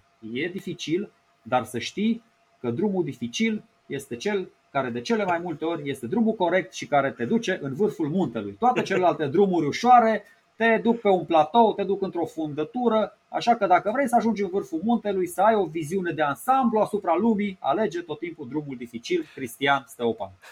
Este de, sfatul de, meu. Deși există drumuri ușoare care te duc până la urmă acolo, numai că ia mult mai mult timp. Ori noi, din păcate, nu suntem nemuritori și vrem să uh, să nu ne bată lumea la cap în 2100 de ce nu am ajuns uh, la Decebal Cam credem, credem, Dorine, că o să, mă, o să ajungem. O să ajungem în încă 4-5 ani, o să ajungem la căderea Constantinopolului și după aia la Fanario și tot așa. Și o să mai tragem de timp pentru că o să ne placă subiectul, nu o să vrem. O să ajungem și în zilele noastre. Poate pe la 60-70 de ani, când ne retragem și noi la pensie, o să avem un episod săptămânal cu istoria uh, năzdrăvăniilor politice pe care o să le facă politicii noștri. O să tra- adică o să avem așa live, o să transmitem istoria live. Da. Uh, bun, deci uh, știu că ăsta este un subiect uh, destul de complicat. Știu, nu este un program normal. Nu este. Deci, motivul pentru care noi am îmbrățișat uh, formatul ăsta de podcast pentru mine înseamnă două lucruri uh, foarte importante. Uh, libertatea creativă uh, și libertatea de expresie neîngrădită de, de cenzura platformelor. Asta este ceea ce vă oferim și vouă. Este, până la urmă, asta înseamnă istoria așa cum o văd Dorin și Sergiu. Uneori unele subiecte sunt mai scurte, alteori ne place să vorbim mai mult despre subiectele respective. Uh, formatul, Dorine, noi am ales, scuze, uh, formatul, Așa. ca să nu mi uit ideea. Este, deci când vorbesc doi oameni, o discuție din asta relaxată, liberă, isteață, civilizată, semi-cultă, semi, cum vreți voi să o numiți, uh, eu îmi dau seama și am cred că am mai spus chestia asta, cantitatea de informație pe care o oferim noi în unitatea de timp nu e atât de mare cu cea pe care o oferă Călina, să zicem. Și da, ă, recunosc că poate fi o problemă în funcție de, ă, de profilul ascultătorului. Da, cineva nu are preferințele astea. Bă, vreau să, nu știu, cineva vrea să audă multă informație foarte repede. Dar noi, bă, na, nu suntem genul așa să citim de pe un script repede să vă facem ficatul gras, să vă facem ă, foie gras, așa. Și ar fi și imposibil eu, de exemplu, eu sunt într-o locație, Dorin e în altă locație, suntem în loc, adică n-am cum să-l întrerup pe Dorin în timp real, pentru că nu ne aflăm fizic în aceeași încăpere. Și ar fi absurd să ne pregătim, nu știu, noi ne pregătim notițele conștiincios, așa sperăm, să, să avem cuvintele la noi, să ne completăm. Dacă unul nu are, celălalt îl ajută dar nu avem cum să ne sincronizăm, să citească Dorin partea lui, să-mi citesc eu partea mea, e absurd, e, e brutal, adică e, e brutal în sensul stupid. Nu avem cum să facem chestia asta. Există, există formate și formate. Formatul pe care l-am abordat aici este de discuție liberă. Um, noi încercăm să-l facem și cred că la un moment dat probabil o să ne stabilim la, uh, la un interval orar o să încercăm să luăm, să zicem, undeva între o oră și uh, undeva între o oră și, o oră, și două ore, poate pe la o oră și jumătate. Uh, Ca să înțelegeți cât de bun e Dorin cu, cu, cu estimările. Dorin da. mi-a zis înainte, bă, avem un episod de Q&A, maxim o oră. Uh, mă uit pe Zencaster, suntem la 2 ore, 21 de minute, 52 de secunde. Deci asta Hai, mă, știi, e incurabil. și tu că o să dureze 2 ore. Păi știam, mamă, ce și eu acum, adică a început să-mi placă și Bun. mie, știi? Uh, uh, chestia este că, deocamdată, uh, sincer, uh, insist pe faptul că ăsta este programul nostru, așa cum îl vedem noi și Mm, le mulțumim celor care ne urmăresc, le mulțumim celor care ne sprijină, cei care nu, nu suportă atâta inexactitate și atâta libertate creativă și atâta, uh, atâta discuție și atâta uh, ornament pe lângă, pe lângă informația brută. Există și alte surse. Vă recomandăm cărți, vă recomandăm alte podcasturi. Uh, sunt, sunt variante foarte bune. Noi a, a, asta știm să facem, asta o să facem și uh, despre problema, ok, am produs acest episod, este lung, să-l, să-l publicăm în mai multe episoade, nu cred că ajută pe nimeni. Sincer, uh, noi avem uh, Uh, programe care se duc la lungim gen uh, episoadele de podcast ale lui Dan Carly. Noi le producem o dată la două săptămâni, el o dată la șase luni. Uh, informația este atent selectată și credem noi că discuțiile sunt interesante, uneori chiar valoroase, dar iarăși nu uitați, sunt discuții de amatori. Asta, pentru asta v-ați subscris la acest podcast și asta primiți discuții de amatori care o să se lungească pentru că amatorii nici nu știu cum să facă chestia asta fără să, să spună toate lucrurile care le plac. Alții poate ar face lucrurile un pic mai distant, un pic mai selectiv, uh, un pic mai. Uh, noi nu, noi zicem lucrurile care ne-au plăcut cu adevărat despre subiectul pe care îl abordăm și cred că entuziasmul ăsta se vede. Nu este o sfidare la adresa celor care ne ascultă. Suntem conștienți că la un moment dat cineva va pune stop și va zice nu-i mai ascult pe ăștia niciodată pentru că durează prea mult sau pentru că sunt niște trotinetiști, cine știe. Dar da, ăștia suntem noi. Sau Ce puteți să ne ascultați să ne ascultați pe calupuri sau să ascultați-ne, nu știu, doar partea care vă interesează. Nu? După, ce, nu știu, după ce vă astâmpărați setea de cunoaștere, ultimele 20 de minute le lăsați în plata Domnului. Când vine Sergiu și spune, bă, cum mi se pare mie că am evoluat de la ultima sesiune de Q&A sau când vine Dorin și zice, nu știu, care e preferința lui politică. Că poate nu interesează pe nimeni care sunt preferințele noastre politice, deși exact. aparent pe unii interesează, că de aia ne-au, ne-au adresat întrebările. Bun. Eu o să vreau să închei. Așa. Dacă o să mai ai tu de spus un alta, bă, eu mă bucur Ți-am zis, cum ai uh, spus tu chestia asta cu evoluția, cu echilibru, că înțelegi mai bine lucrurile, asta uh, mi se pare și mie despre mine. Uh, la început mă bazam exclusiv pe cultura mea generală, despre care eu aveam o părere foarte bună. Dar așa cum îi spune și numele, este generală, adică e de suprafață, e oarecum superficială. Mi-am dat seama că avea multe lacune, o înțelegere precară a lucrurilor, chiar defectuoasă. Acum am și o cultură particulară. Asta e mai, asta e mai rafinată și mai utilă. Adică dacă vrei să intri în profunzimile unei epoci, cum facem noi acum, plictisitor, enervant, să înțelegem mai bine o perioadă, uh, să putem face niște comparații, da, cât de cât plauzibile și, și logice.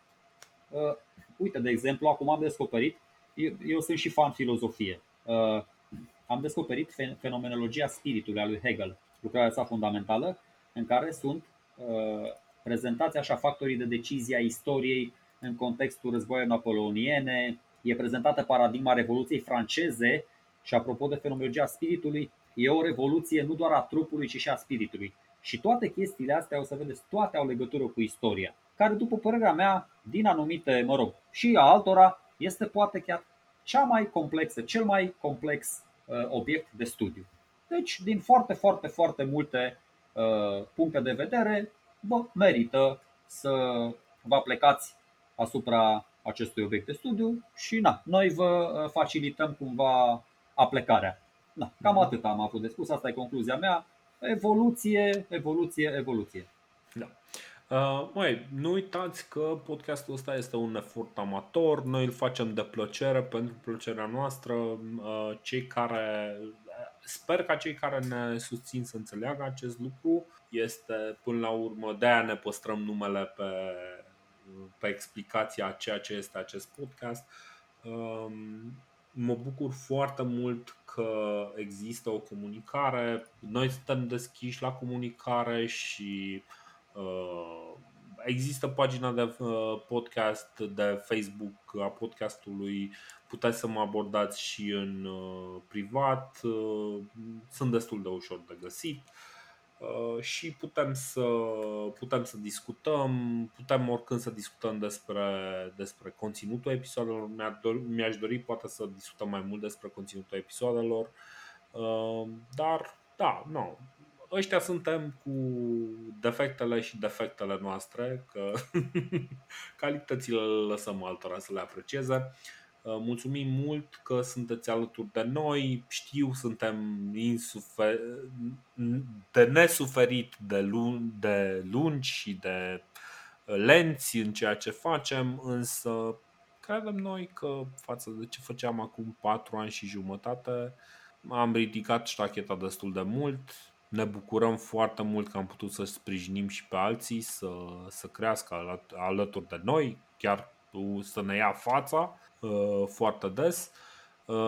și da, eu mă bucur întotdeauna că, că pot să recomand lucruri de calitate oamenilor. Acest podcast există pentru că podcastul de istorie pe care vreau să-l fac, pe care vreau să-l aud, n-a existat. Acum există podcastul pe care vreau să-l ascult, numai că mi-e insuportabil să-l ascult, că e vocea mea și nu-mi suport vocea. Uh, bun, asta este. Mulțumim mult pentru tot și sperăm ne auzim peste două săptămâni. Vorbim despre unde am rămas și anume ultimul din, uh, din cei patru împărați din anul 69. Uh, da, asta este. Mulțumim, ne auzim. Ciao! Salutare, numai bine!